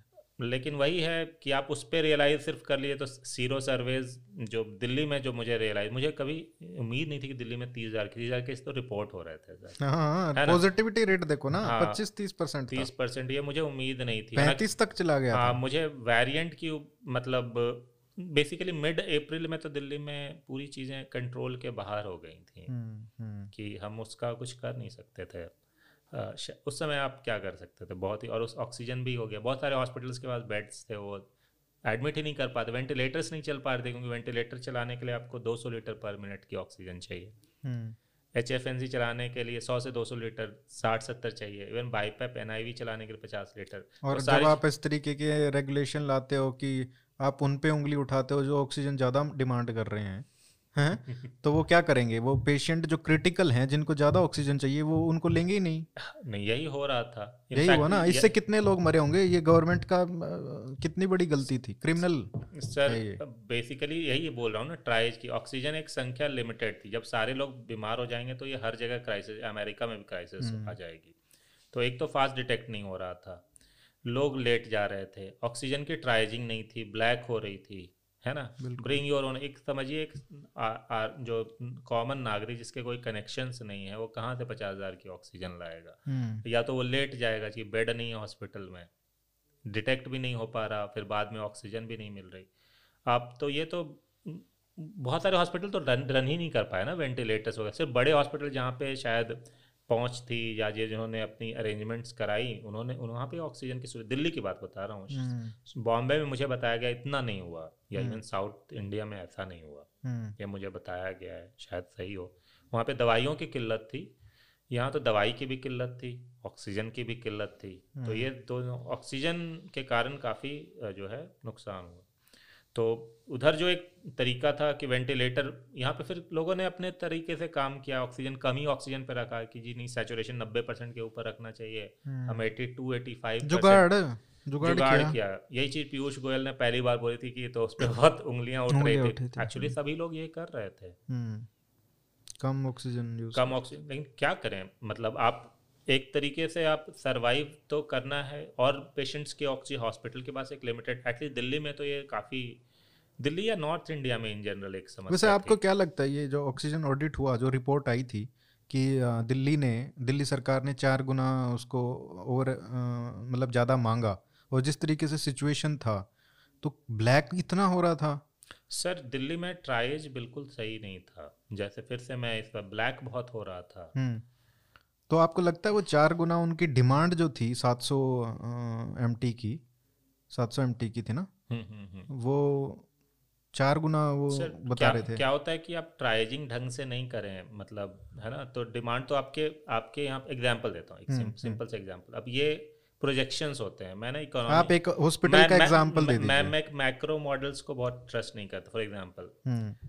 आपने एक हॉस्पिटल में पेशेंट आया वो। लेट से आया तो जैसे वो दो लीटर पे आता अब वो बीस लीटर पे आया। हम्म। तो डिपेंड करता है ये कितने मरीजों का आपके हॉस्पिटल है आपका। बहुत ही डायनामिक है। बहुत डायनामिक है। हम्म। ये ना इसीलिए बोलते हैं कि कोविड जब पूरे अपने पीक पे होता है तो ये हम्म। बताना बहुत ही मुश्किल है। प्रोजेक्शन डेली चेंज होती all all your models would go haywire that is why the best bet is one to control कि पेशेंट जल्दी पहुँचे ट्राइजिंग हो। नंबर तो जैसे अमेर जैसे महाराष्ट्र में जंबो हॉस्पिटल्स थे हम्म। तो वो अच्छे थे वो वेंटिलेटर्स वगैरह रखा होता ऑक्सीजन। आप प्राइवेट हॉस्पिटल्स पे उतना एफिशिएंटली नहीं कर सकते क्योंकि वहाँ पे बहुत सारे जिसका दस ही बेड्स हैं हाँ जिसका सौ बेड हैं वो रियलाइज़ कर सकता है कि मेरे पास सौ पेशेंट्स हैं अब मैं इसको थोड़ा कम पे रखूँ इसकी थोड़ी ज़्यादा कर सकता हूँ। हम्म। सो एट स्केल ये चीज़ें रन करना ज़्यादा बेहतर। अब दस दस बेड या तीस तीस बेड के हॉस्पिटल इस तरीके से ना रेगुलेट नहीं कर सकते। हम्म। मेरे जो हिसाब से हमारे पास क्रिटिकल केयर के जो हॉस्पिटल्स हैं ये बड़े होने चाहिए थे। जो आईसीयू ऑक्सीजन और या तो हम ऑक्सीजन की ट्राइजिंग अच्छी जो फ़ील्ड हॉस्पिटल्स में ऑक्सीजन की सुविधा होनी चाहिए थी। हम्म। अब वो पॉइंट करना कि भाई आपकी मेरी जो मानना है कि ये मॉडल्स बहुत अच्छी तरीके से वर्क नहीं करते एक बार जब मरीजों जो सीरियस मरीजों की संख्या काफ़ी ज़्यादा हो जाती है। दिल्ली तो इस तरीके से कहना कि वो गलत था या एस्टिमेट हम्म, देखिए मुझे एग्जैक्टली exactly, उन्होंने तो ऑक्सीजन हॉस्पिटल के हिसाब से जैसे for example H F N C device इतना यूज़ करती है वेंटिलेटर जैसे मैंने आपको बताया सौ लीटर पर मिनट हम इतने लोगों को रखेंगे। हम्म। उसके हिसाब से उन्होंने किया। अब ज़्यादा सिक मरीज़ आ रहे हैं तो ऑब्वियसली एस्टिमेट इंक्रीज कर जाएगा। हम्म। लेकिन कुछ गड़बड़ लग रही थी क्योंकि चार हॉस्पिटल्स में मतलब कुछ अनोमली थी। हाँ, सिर्फ़ चार हॉस्पिटल सिर्फ़ चार हॉस्पिटल्स में। हाँ। बट इन जनरल बट अगर इसका ये करके कि दिल्ली में ऑक्सीजन की ज़रूरत ज़्यादा नहीं थी तो मैं तो मानता ही नहीं। वो तो बिल्कुल भी गलत बिल्कुल ही नहीं वो बिल्कुल गलत बात तो मतलब कहीं तो चोरी तो हो रही थी बीच में। बीच में चोरी काफ़ी थी। बीच में आप सर जो आँखों से देखा हुआ वो आप कैसे रिफ्यूज कर सकते हैं? क्या आपने ऐसा कोई न सरकारी तंत्र का आदमी होगा जो जिसने देखा होगा कि ऑक्सीजन मतलब ब्लैक नहीं हो रही? बहुत लोगों ने सरकारी तंत्र से जुड़े हुए लोगों ने भी खरीदा। हम्म हम्म। तो ये तो ये तो साफ़ साफ़ सी एक बात थी जो उससे सामने आई कि ब्लैक काफ़ी हो रहा था दिल्ली में और ऑक्सीजन जिनको चाहिए था वो पैसे अगर आपके पास हैं तो हॉस्पिटल में मिल रहा था। हम्म। मतलब कहीं से वो बाहर से ला रहे थे। बहुत सारे हॉस्पिटल्स वेंटिलेटर रन ही नहीं कर पा रहे थे क्योंकि वो बोले थे ऑक्सीजन बाहर से लाओ। वेंटिलेटर तो बाहर की ऑक्सीजन से रन नहीं कर सकते आप। और मैंने जैसे कहा ना गवर्नमेंट इनकम्पिटेंस जो था आ, उस वो जो पॉलिसीज़ जो लेके आए उस हड़बड़ाहट में जो भी एक तो जैसे बताया कि ये ऑक्सीजन का पनिशमेंट करना हम्म, कि जिस हॉस्पिटल ने ज़्यादा मांगा उसका चेक करो कि वो गड़बड़ तो नहीं कर रहे हैं तो वो क्या करेगा? वो अपनी मतलब क्रिटिकल पेशेंट्स को नहीं लेगा। ले- यही हो रहा ठीक है। दूसरा इन्होंने किया कि कैपिंग कर दी प्राइसेस की कि आप इसको इनको पेशेंट को ऐसे चार्ज नहीं कर सकते। ठीक है। अगर आप मान लो अगर उस पर कैप कर रहे हो कि आप एक एक पेशेंट से दस हज़ार रुपये लो, लोगे या बीस हज़ार और उस पर इतने क्रिटिकल पेशेंट है और उनके ऑक्सीजन की कॉस्ट ही दिन की इतनी है। बीस पच्चीस हज़ार दिन की। ऐसे लोग थे? यहाँ पे यहाँ पे क्या हो रहा था कि नहीं कैपिंग जो थी वो पहली वेव के हिसाब से हुई थी। सोलह हाँ। से सत्रह हज़ार रुपये ऑक्सीजन की जो है मतलब वेंटिलेटेड आईसीयू बेड्स के लिए कवर थे बट वो था नॉर्मल इनपुट कॉस्ट असल में क्या हुआ कि जब दिल्ली में ब्लैक मार्केटिंग होने लग गई हम्म। तो ऑक्सीजन के हॉस्पिटल भी जहाँ से खरीद रहे थे ऑक्सीजन तो काफ़ी प्राइवेट हॉस्पिटल की हम्म, बात हम्म। कर रहा हूँ क्योंकि मैं इन्वॉल्व था उनके साथ। हम्म। तो उनके ऑक्सीजन कॉस्ट बढ़ गई क्योंकि वो भी तो मार्केट से ले हाँ। रहे थे। लेकिन मैं सच बात बोलूँ मेन मुद्दा ये भी नहीं कैपिंग वगैरह तो उस समय किसी को होश ही नहीं था कि वो कैपिंग हॉस्पिटल्स ने तो अपने अपने फिर भी लिए मतलब लेकिन हेरासमेंट तो हुआ ना। एक एडेड वो हुआ ना। हरासमेंट हुआ बट उस समय देखिए कैपिंग का भी कोई स्क्रूटनी उस समय तो सारे लोग व्यस्त थे। कैपिंग तो दिमाग में थी ये बात हम्म, लेकिन अल्टीमेटली देखिए कि आपका मैक्सिमम इसका कॉस्ट एक पेशेंट ने ही बियर किया। जो बेचारा हम्म, बिल्कुल, आया जो गया तो- हॉस्पिटल ने या तो रिफ्यूज कर दिया कि सर हम नहीं ले सकते। हम्म। या इतना और रिफ्यूज करने के पीछे भी मैं बता रहा हूँ ये कारण हो सकते हैं। नहीं बिल्कुल था। है ना? हाँ।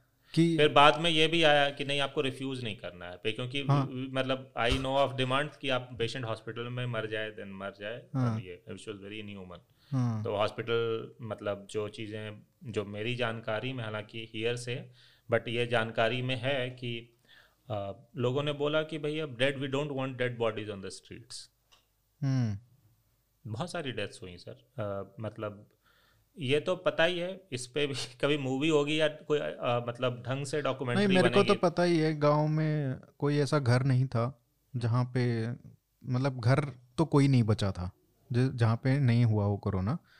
लोग बचे थे घर में एक दो एक दो बच गया होगा। हम्म। कम से कम दो हमारे तीन हज़ार की पॉपुलेशन होगी ज़्यादा से ज़्यादा पैंतीस होगी। हम्म, बीस से पच्चीस लोग एक महीने में मरे थे। हम्म। ऐसा कोई दिन नहीं था जहाँ पे मतलब क्रिमेशन नहीं होता था। तो वही एक लिविंग मेमोरी में मुझे तो नहीं याद कि मैक्सिमम लोग इतने बेबस कब हुए। हम्म। और कोई हॉस्पिटल बोलता है ऑक्सीजन की कमी से मौतें नहीं हुई तो ये भी एकदम मतलब हास्यास्पद बात है। जो सब चीज़ें हम देख रहे हैं जो सब चीज़ें लिव्ड एक्सपीरियंस हैं वो सब चीज़ें और कैसे इस इस ये हमको ये भी सिखाता है कि जब ऐसा क्राइसिस का टाइम आता है ना तो सरकार को थोड़ा सोच समझ के भी स्टेप लेना चाहिए। मतलब ऐसे नहीं अ, मतलब बहुत ही इनसेंसिटिव तरीके से पॉलिसी फ्रेम करना कि पनिशिंग जो तरीके से कि आप सरकार उस पर लैश आउट कर रहे हो प्राइवेट हॉस्पिटल्स पे या उनको वो इंसेंटिवाइज करती हैं वो आप मुझे- अच्छा करना चाह रहे हो लेकिन वो गलत तरीके से जाते हैं। फिर से मैं यही बोल रहा हूँ कि बॉम्बे वगैरह ने इसको जो है एटलीस्ट नॉर्थ इंडिया के दिल्ली वगैरह से शायद ज़्यादा मे बी उनके एडमिनिस्ट्रेटर्स अच्छे थे आई डोंट नो सब लोग यही बोल रहे थे कि दिल्ली में ऐसे कैसे हुआ हम्म। क्योंकि आपका मुंबई में उतने ही केसेस आ रहे थे दिल्ली में उतने ही हैं पॉपुलेशन सेम है सब डेंसिटी सेम है क्या दिक्कत है? मुंबई में एक डेढ़ महीने पहले से शुरू था तो दिल्ली में क्या हुआ the surge was very very very very quick very quick but still doesn't explain आप जब दिल्ली था तो हम्म। मतलब यहाँ पे भी एक्सपेक्टेशंस तो थी। एक्टिव केसेस का अगर हम देखें ना उनका मुंबई का जो उनका ऑक्सीजन का रिक्वायरमेंट था दिल्ली का उससे बहुत ज़्यादा था। मैं फिर से बोल रहा हूँ कि जम्बो फिर से बोल रहा हूँ मैं जम्बो हॉस्पिटल जो दिल्ली में हम्म। जो मुंबई में थे मुझे जो लगता है ये मेरी हाइपोथेसिस है। नहीं बिल्कुल हो तो, सकता तो है। वो जो बड़े स्केल में उन्होंने अच्छा काम किया हम्म। मतलब और उनके पास क्लियर कट था कि हमें इस यहाँ पे ये भी कंफ्यूजन थी कि मैं किस हॉस्पिटल में ले जाऊँ। हम्म। सर तो बॉम्बे में तो जम्बो हॉस्पिटल आप वहाँ पे लेके चले गए जहाँ पे काफ़ी वेंटिलेटेड बेड्स थे ऑक्सीजनेशन हो रही है। यहाँ पे उस तरह के और आप शायद वेट भी ना करते हो हाँ, कि आप क्रिटिकल हो जाएँ हाँ, दब हाँ, जाएँ हाँ। और है अब फ़ील्ड हॉस्पिटल्स ऑक्सीजन वाले नहीं थे। हम्म। तो बॉम्बे में उस सेंस में उन्होंने खासकर मैं एडमिनिस्ट्रेशन सारे लोगों को क्रेडिट आई थिंक देना पड़ेगा हम्म, कि उन्होंने ये काम किया। दिल्ली में तो ये चीज़ें नहीं थी। हम्म। दिल्ली में तो हम लोग एक्टिविस्ट करें कि भाई अजब गुरुद्वारा ऑक्सीजन दे सकता है सर। तो मतलब आप उस तरह के फ़ील्ड हॉस्पिटल क्यों नहीं बना सकते? मतलब ये भी चीज़ एक सोचने का मतलब ये है। हम्म। कभी कभी ऐसा फील हो रहा और वो आसान भी तो होता ना मान लो आप ट्रांस ट्रांसपोर्ट करके आप एक एक हॉस्पिटल में पहुँचा रहे हो। अगर आप मान लो ट्रांसपोर्ट करके आप एक बाहर बना देते एयरपोर्ट के पास या उन्होंने बनाया रेलवे स्टेशन के पास। डीआरडीओ ने बनाया डीआरडीओ ने फाइनली बनाया तो वेंटिलेटर वो देर हो गई मतलब बहुत जो बहुत जो लगभग थर्ड वीक ऑफ़ तो we are a bit you know जो स्केल अप जो करना जो पार्ट था ना हम्म, मुंबई में शायद जंबो हॉस्पिटल्स बंद नहीं हुए थे शायद ऐसा था कि कुछ कुछ केसेस आ रहे थे लोग जैसे उसका potential I. Don't I am sorry if I may be मतलब रॉन्ग बट जो मेरी अपनी की बंद टोटली नहीं हुए थे वहाँ पे हाँ कुछ ये बात सही है यहाँ पे जैसे दिल्ली में जो था ना वहाँ पे बंद हो गया था एकदम कोई नहीं आता था हाँ। और वहाँ पे क्या है कि फरवरी से जनवरी से केस बढ़ना शुरू हो गए थे शुरू हुए तो एक हम्म। सर्टेन मोड में चलता हम्म। रहा हम्म, तो एक ये भी कारण मतलब हो सकता है अमंग मैनी अभी कितना हो गया? एक घंटा चौदह मिनट। तो वैसे और भी बातें डिस्कस करनी थी। आ, एक लास्ट सवाल छोटा सा क्योंकि आपने ट्वीट किया था। मोनोक्लोनल एंटीबॉडीज़ हम्म। आपने कहा कि ये ओमिक्रॉन पे काम नहीं करेगी। नहीं करेगी। तो इसमें क्या डिफरेंस है कि ये कह- कहने का कि ना करे? और मतलब उसका क्या सॉल्यूशन होगा? सर एक है कि मोनो ओमिक्रॉन में बड़े सारे म्यूटेंट मतलब म्यूटेशंस हैं। हम्म हम्म। मोनोक्लोनल एंटीबॉडी वो वायरस के टारगेट्स उस म्यूटेशन के प्रति टारगेट्स के प्रति वर्क करती है। वो एंटीबॉडी जाके चिपक जाती है उस वायरस जब हमारे शरीर में घुम- घुसता है हम्म। और वो आपकी बॉडी को इन्फेक्ट नहीं होने देगी मतलब सेल्स को। अच्छा। अब वो जब म्यूटेटेड टारगेट होगा तो वो एंटीबॉडी उससे चिपक नहीं पाएगी ढंग से। अब जो है नई डेटा आ रहा है ये सब लैब डेटा है। आइडियली क्या होता है कि एक लैब डेटा को क्लिनिकल ट्रायल में हम लोग वेरीफाई करते हैं। हम्म। अब उतना टाइम तो है नहीं। ये आप देखिएगा कि कोविड में पहले जनरेशन में क्लिनिकल ट्रायल्स हुए थे अब जो है शायद नहीं हो पाए उतने। ठीक है ना? उसका रीजन क्योंकि जल्दी जल्दी करना पड़ेगा। तो अभी जो लैब डेटा में जो इमर्ज किया है वो था कि मतलब इतनी सक्सेसफुल खासकर जो रेजेनरॉन है या लिली और एक दो एंटीबॉडीज है नहीं है। ग्लैक्सो वाली सॉटोविमैब है वो शायद कामयाब है। एस्ट्राजेनेका का पॉलीक्लोनल हम्म। ये बेहतर है। ये तो- मोनोक्लोनल और पॉलीक्लोनल में क्या पॉलीक्लोनल है? मतलब कि बड़े सारे मोनोक्लोनल एक खास टारगेट के प्रति एक सेल प्रोड्यूस कर रहा है। पॉलीक्लोनल जब मल्टीपल एंटीबॉडीज का पूल होता है ठीक है। अच्छा। तो ये जो है एंटीबॉडी शायद उतनी मतलब काम नहीं की तो एक चांस है। बट आप मैं जो मुझे पर्सनली लगता है अमेरिका की तरह हम एंटीबॉडी मोनोक्लोनल एंटीबॉडी रन नहीं कर पाएँगे। अच्छा। उससे बहुत अच्छी चांसेस आप बूस्टर ले लो। तीन दिन में आपकी मोनोक्लोनल एंटीबॉडी खुद ही बनना जो जो कम से कम तीन महीने तक रहेगी। जो हाँ। आप छः सौ रुपये में पाँच सौ रुपये में वो काम कर सकते हो अगर सरकारें काम कर सकती हैं। तो कि भाई आपने मोनोक्लोनल एंटीबॉडी करा ली वो साठ हज़ार। और साठ हज़ार सरकार हमारे देखिए फ्लोरिडा में उन्होंने कोशिश की हम्म। दे साइंटिस्ट ने हम्म। कि जी वैक्सीन नहीं लेना क्योंकि देवर हाँ हाँ हाँ, देवर यू नो उन्होंने एक अपने वोटर बेस या जो भी वहाँ पे है कि भाई वैक्सीन नहीं लेना। हम्म, उसने जी मोनोक्लोनल एंटीबॉडी एंबुलेंस से डिलीवर करा दी ड्राइव थ्रू करवा दी हम्म। जी कार में ले लो।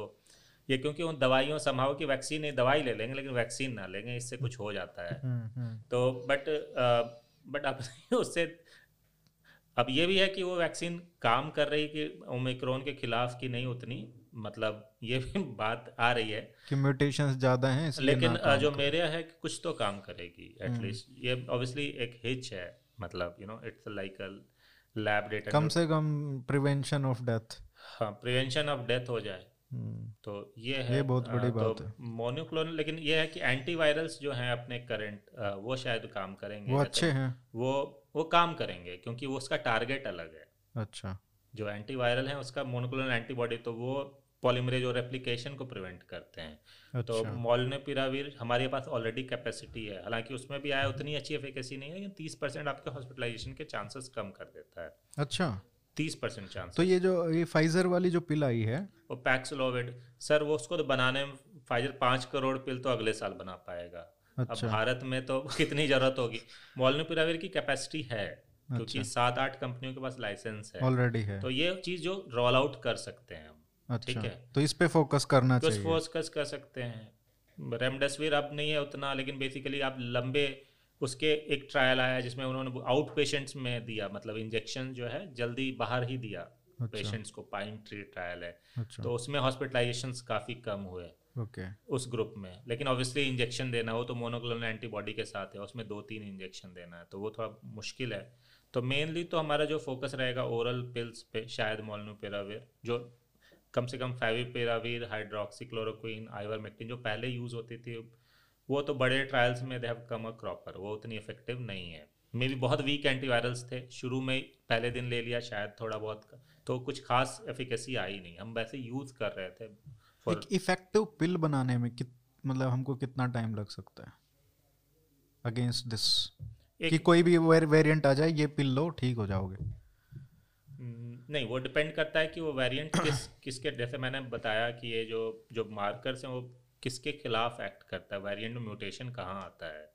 स्पाइक अब प्रोटीन अब वो स्पाइक प्रोटीन म्यूटेशन तो वैक्सीन उतना नहीं काम करे मोनोक्लोनल एंटीबॉडी शायद उतना नहीं काम करे लेकिन ये पिल काम करेगी। अब पिल का जो टारगेट है उसके प्रति म्यूटेशन आ गया तो फिर नया बना क्योंकि ड्रग रेजिस्टेंस तो कॉमन है। राइट है ना? तो ये तो डिपेंड करता है कि एक इफ़ेक्टिव पिल नहीं है आंसर टीबी की चार दवाइयाँ हम कंबाइन करके देते हैं। टीबी की पहले स्ट्रेप्टोमाइसिन आई थी 1950 में उसके पहले टीबी एच का भी ऐसा ही कुछ एच की तीन दवाइयाँ देते हैं है। ना? तो ये तो देखिए कॉम्बिनेशन थेरेपी यूज़ होगी।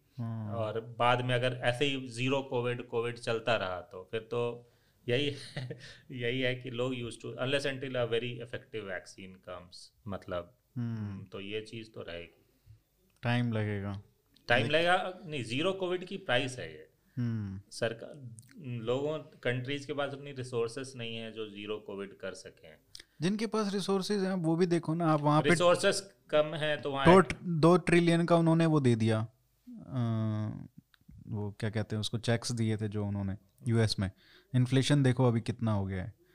तो, तो इनका भी कॉस्ट आएगा बाद तो में। ज़ीरो कोविड अ प्राइस मतलब अब यही है मतलब लेकिन वही है वो ज़ीरो कोविड कर सकते हो सकता है फिर ये नहीं ज़रूरत पड़ती। हाँ. चाइना आराम से रह रहा है।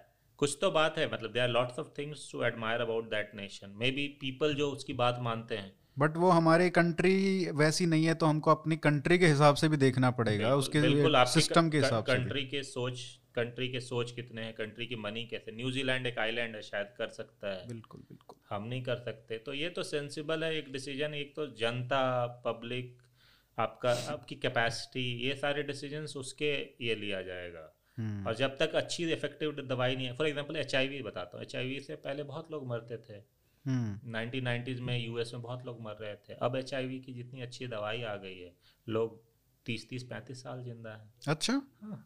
जो टेनोफिविर जो current generation H I V just like a chronic disease now H फिर बहुत इतना इफ़ेक्टिव है वो पिल हाँ टेनोफिविर कंट्रोल कर देता है। बहुत अच्छी दवाइयाँ हैं डेल्टोग्राविल एमट्रिसडबिन आराम से पंद्रह बीस साल एच आई वी की तो बहुत सर्वाइवल लंबी हो गई। H I V is no longer life threatening disease तो मतलब ये बहुत ही एडवांस हुई। हेपेटाइटिस सी एग्ज़ाम्पल पहले लोग मर जाते थे अब हेपेटाइटिस सी की पिल्स आ गई। क्वेश्चन है can we hold the Covid at bay till that time नहीं इसका कारण वो कर सकते हैं वो मुश्किल है क्योंकि कोविड रेस्पिरेटरी वायरस है आर नॉट ये चिकन पॉक्स की तरफ़ फैल रहा है जो नए वेरिएंट्स आ रहे हैं hmm. तो ये बे पे हो होल्ड करना बड़ा मुश्किल है। वो सब क्रॉनिक वो सब लंग से उसके से फैलती नहीं तो ये मतलब सीजनल हो गया ना अब साइकिल हो गई है ये चल गई है हम्म। कि हर साल कोई ना कोई सर अगर अनकंट्रोल चलेगा तब तो ये सीजनल चलेगा क्योंकि क्या होता है कि आप सीरियल लैब एक्सपेरिमेंट जब सीरियल पसाज करते हैं हम्म। तो दो से तीन म्यूटेशन आने की संभावना रहती है। कम से कम फ्लू अच्छा। में तो यही होता है। अच्छा। तो अगर ये कहीं भी ग्रो कर रहा हो तो वो आपके देश में तो आ ही सकता है। हम्म, तो इसीलिए कई लोग वैक्सीन इक्विटी की बात करते हैं जो बिल्कुल सही है। कि जी आपने बचा तो लिया एक बार अगले वे में आके आपकी बैंड बजा जाएगा। डेल्टा हम्म। जो है वो गया ठीक है मान लीजिए इंडिया से अराइज हुआ है वो अभी तो यूरोप की बैंड बजा रहा है ना। हम्म, हम्म। तो मतलब है ना तो वो एक मतलब देखने का नज़रिया है आ, मतलब कि आप शॉर्ट टर्म में भी you might be happy but then it will be lurking around the corner silver lining तो बताओ कुछ। सिल्वर? मतलब कुछ होप दो कि लोगों को लग रहा है भाई कितने साल जिंदे मतलब ज़िंदा रहेंगे ऐसे। नहीं नहीं सिल्वर लाइनिंग है ना। सिल्वर लाइनिंग है कि नीजल वैक्सीन हर साल एक उससे भी खतरनाक आ रहा है अपडेट हो रहा है वर्जन। नहीं नहीं वर्जन अपडेट ये इसमें सॉफ्टवेयर की तरह। नहीं नहीं वर्जन अपडेट करने की बात आप देखें कि पहली बार मोर्टेलिटी जो केस फैटेलिटी रेट था। हाँ। आप एक ही देश में मैं बहुत सारे सिल्वर लाइनिंग्स देखने की बात है। हम्म। पहली बात केस फैटेलिटी रेट जब शुरू में आया था चार परसेंट के आसपास था। अब कितना है? लगभग दो था डेल्टा की पीक पे। डेल्टा की पीक पे तो अभी कम हो गया अब कम हो गया है ना? हम्म। ठीक है क्योंकि उसमें पीक था राइट है ना? उसमें तो बहुत लोग एवरेज अगर ले हॉस्पिटल ओवरलोड के कारण भी एवरेज डेढ़ के आसपास हाँ, डेढ़ के आसपास रह गया। हम्म। तो हमने एक साल में उसकी मोर्टेलिटी कितनी कम कर दी? हम्म। डेढ़ बटे चार है ना? ठीक फोर्टी और वैक्सीन अभी आएगा तो ये ये चीज़ वैक्सीन आ गई। जब हम्म। तक कि बहुत सारे अच्छी दवाइयाँ नहीं ये तो वैक्सीन तो केसेस मतलब तो केस की फैटलिटी रेट जो दवाइयाँ काम कर जबकि दवाइयाँ भी उतनी अच्छी पार्शियली हम्म। हमारे जो ओरल पिल्स नहीं थे तब की बात कर रहा हूँ मैं। हम्म, जब क्योंकि क्योंकि बहुत सारे लोग तो हॉस्पिटलाइज फिर भी हो रहे थे या खुद से हील हो रहे थे। कम कर ली। इवन एक तो एक तो ये सिल्वर लाइनिंग है कि हमने उसके बावजूद बहुत सारे हमें डॉक्टर्स को ट्रीट करने का एक्सपीरियंस ज़्यादा आ गया। ठीक। कुछ दवाइयों का सही टाइम पे यूज़ करना आया। इवन एक कंट्री में फॉर एग्जांपल केरला में जैसा आपने ही बात बोली हम्म। अच्छे पब्लिक हेल्थ से उन्होंने तो मे भी हमारे में भी जो है हम भी अच्छे मतलब एक तो सीखने वाली बात होती है। तो हमने परकोलेट करके हमने उसको यूज़ करके हम भी अपनी पब्लिक हेल्थ को और भी मान लिया एंटीजन टेस्ट वाइल्डली अवेलेबल करा दिए जल्दी डायग्नोज तो ये अग्नि परीक्षा हो रही है एक सोसाइटी की भी एक तरीके सोसाइटी की भी और वैक्सीन भी बेहतर बन रही है। नेजल एंड मतलब बायो उसका शायद फ़र्स्ट फ़ेज़ हो गया है नेजल कोवैक्सीन का हाँ उसका हो गया है। हम्म हम्म। स्पुतनिक वगैरह। तो अगले साल आने विल दैट प्रिवेंट और वो भी ऐसा ही होगा कि डेथ प्रिवेंट करेगा वो नहीं करेगा? नहीं नहीं उसका चांस है क्योंकि म्यूकोजल इम्यून क्योंकि कोविड घुसता तो आपके नाक से ही है ना। हाँ। तो नेजल वैक्सीन का चांस है कि मतलब वो इन्फेक्शन से भी प्रिवेंट करेगा। थोड़ा अच्छा। इन्फेक्शन तो सर कोवैक्सीन के भी ट्रायल में आया कि प्रिवेंट करता है या मॉडर्ना के ट्रायल में भी प्रिवेंट करता है। अच्छा। लेकिन क्या होता है ज़्यादा अग्रेसिव वेरिएंट क्योंकि ये तो लंग्स में और बॉडी की इम्यूनिटी है ना। हाँ। हमें तो चाहिए जो IgA mucosal cell immunity okay. तो वो चांस ज़्यादा है कि प्रिवेंट करने का। ठीक है तो वो हम्म। वो जनरेशन वो अप्रोच कर रहे हैं। तो नेजल वैक्सीन हैं तो ये तो है होप चलिए तो और वो डिलीवर करने भी आसान होगी। आप पल्स पोलियो की तरह आप एक एक करोड़ जो है रोज में आप डिलीवर कर सकते हैं नेजल वैक्सीन डिलीवर कर ये हैं। अगली दिवाली तक मतलब हो नहीं, प- होपफुली नहीं पहले तो हम ये होप करें कि क्या पता ओमिक्रॉन उतना सीवियर हाँ, सीवियर हिट ही ना करे लेकिन कोई तो हो सकता है कि कोई तो आए। हाँ सकता है। जब तक जब तक ढंग से बाहर की कंट्रीज़ इम्यूनाइज नहीं होंगी होंगी हम्म। क्योंकि वेरिएंट तो कहीं से भी बन सकता है ना बिल्कुल और हम ये सोच के मैं यही कह रहा हूँ कि हम ये सोच के नहीं बैठ सकते कि अब तो खत्म हो गया यार अब हम नहीं आ सकता नहीं नहीं ये सोच के तो नहीं बैठ सकते इसलिए प्रिपेयरिंग फॉर द वर्स्ट उसके लिए कह रहा हूँ हाँ। कि हाँ। नेजल वैक्सीन भी बनाना पड़ेगा एंड वी शुड टारगेट कि अगली दिवाली तक सबको दे भी दें हाँ सबको दे भी दे और बहुत सारे देशों में मिले ऐसा नहीं है क्योंकि हम्म। ये, ये तो एक western country in fact India इस सेंस में अच्छा एक सही में ह्यूमैनिटेरियन अगर आप ढंग से देखें तो इंडिया की तो बहुत अच्छी एक जो प्रवृत्ति हमारी निकली है कि हमने कोशिश की अपनी हम्म। जितने अपने बहुत सारे विदेशी ताकतों की आप देखें तो वो तो अपनी होर्डिंग ऑफ़ वैक्सीन इतनी की है। हमने फिर भी कोशिश की अल्टीमेटली हमसे भी नहीं हो पाया हम डेल्टा वेव में। अब जाके हमने फिर से रिलीज़ करने की कोशिश की है। हम्म, बट बहुत सारे देशों ने तो रिलीज़ ही नहीं की और अब वो डायरेक्ट उन्हीं का आउटकम वो देख रहे हैं। बिल्कुल। तो ये तो लेसन है ये तो एक कर्म है सबका। हाँ it's like a human karma at play है हम्म। ना? जो सबका मतलब हमको पूरे वर्ल्ड का देखना पड़ेगा अगर इसको मतलब खत्म करना है तो। हाँ क्योंकि कब तक तब तक हम भी सेफ़ नहीं है। हम्म, तब तक हम भी सेफ़ नहीं है।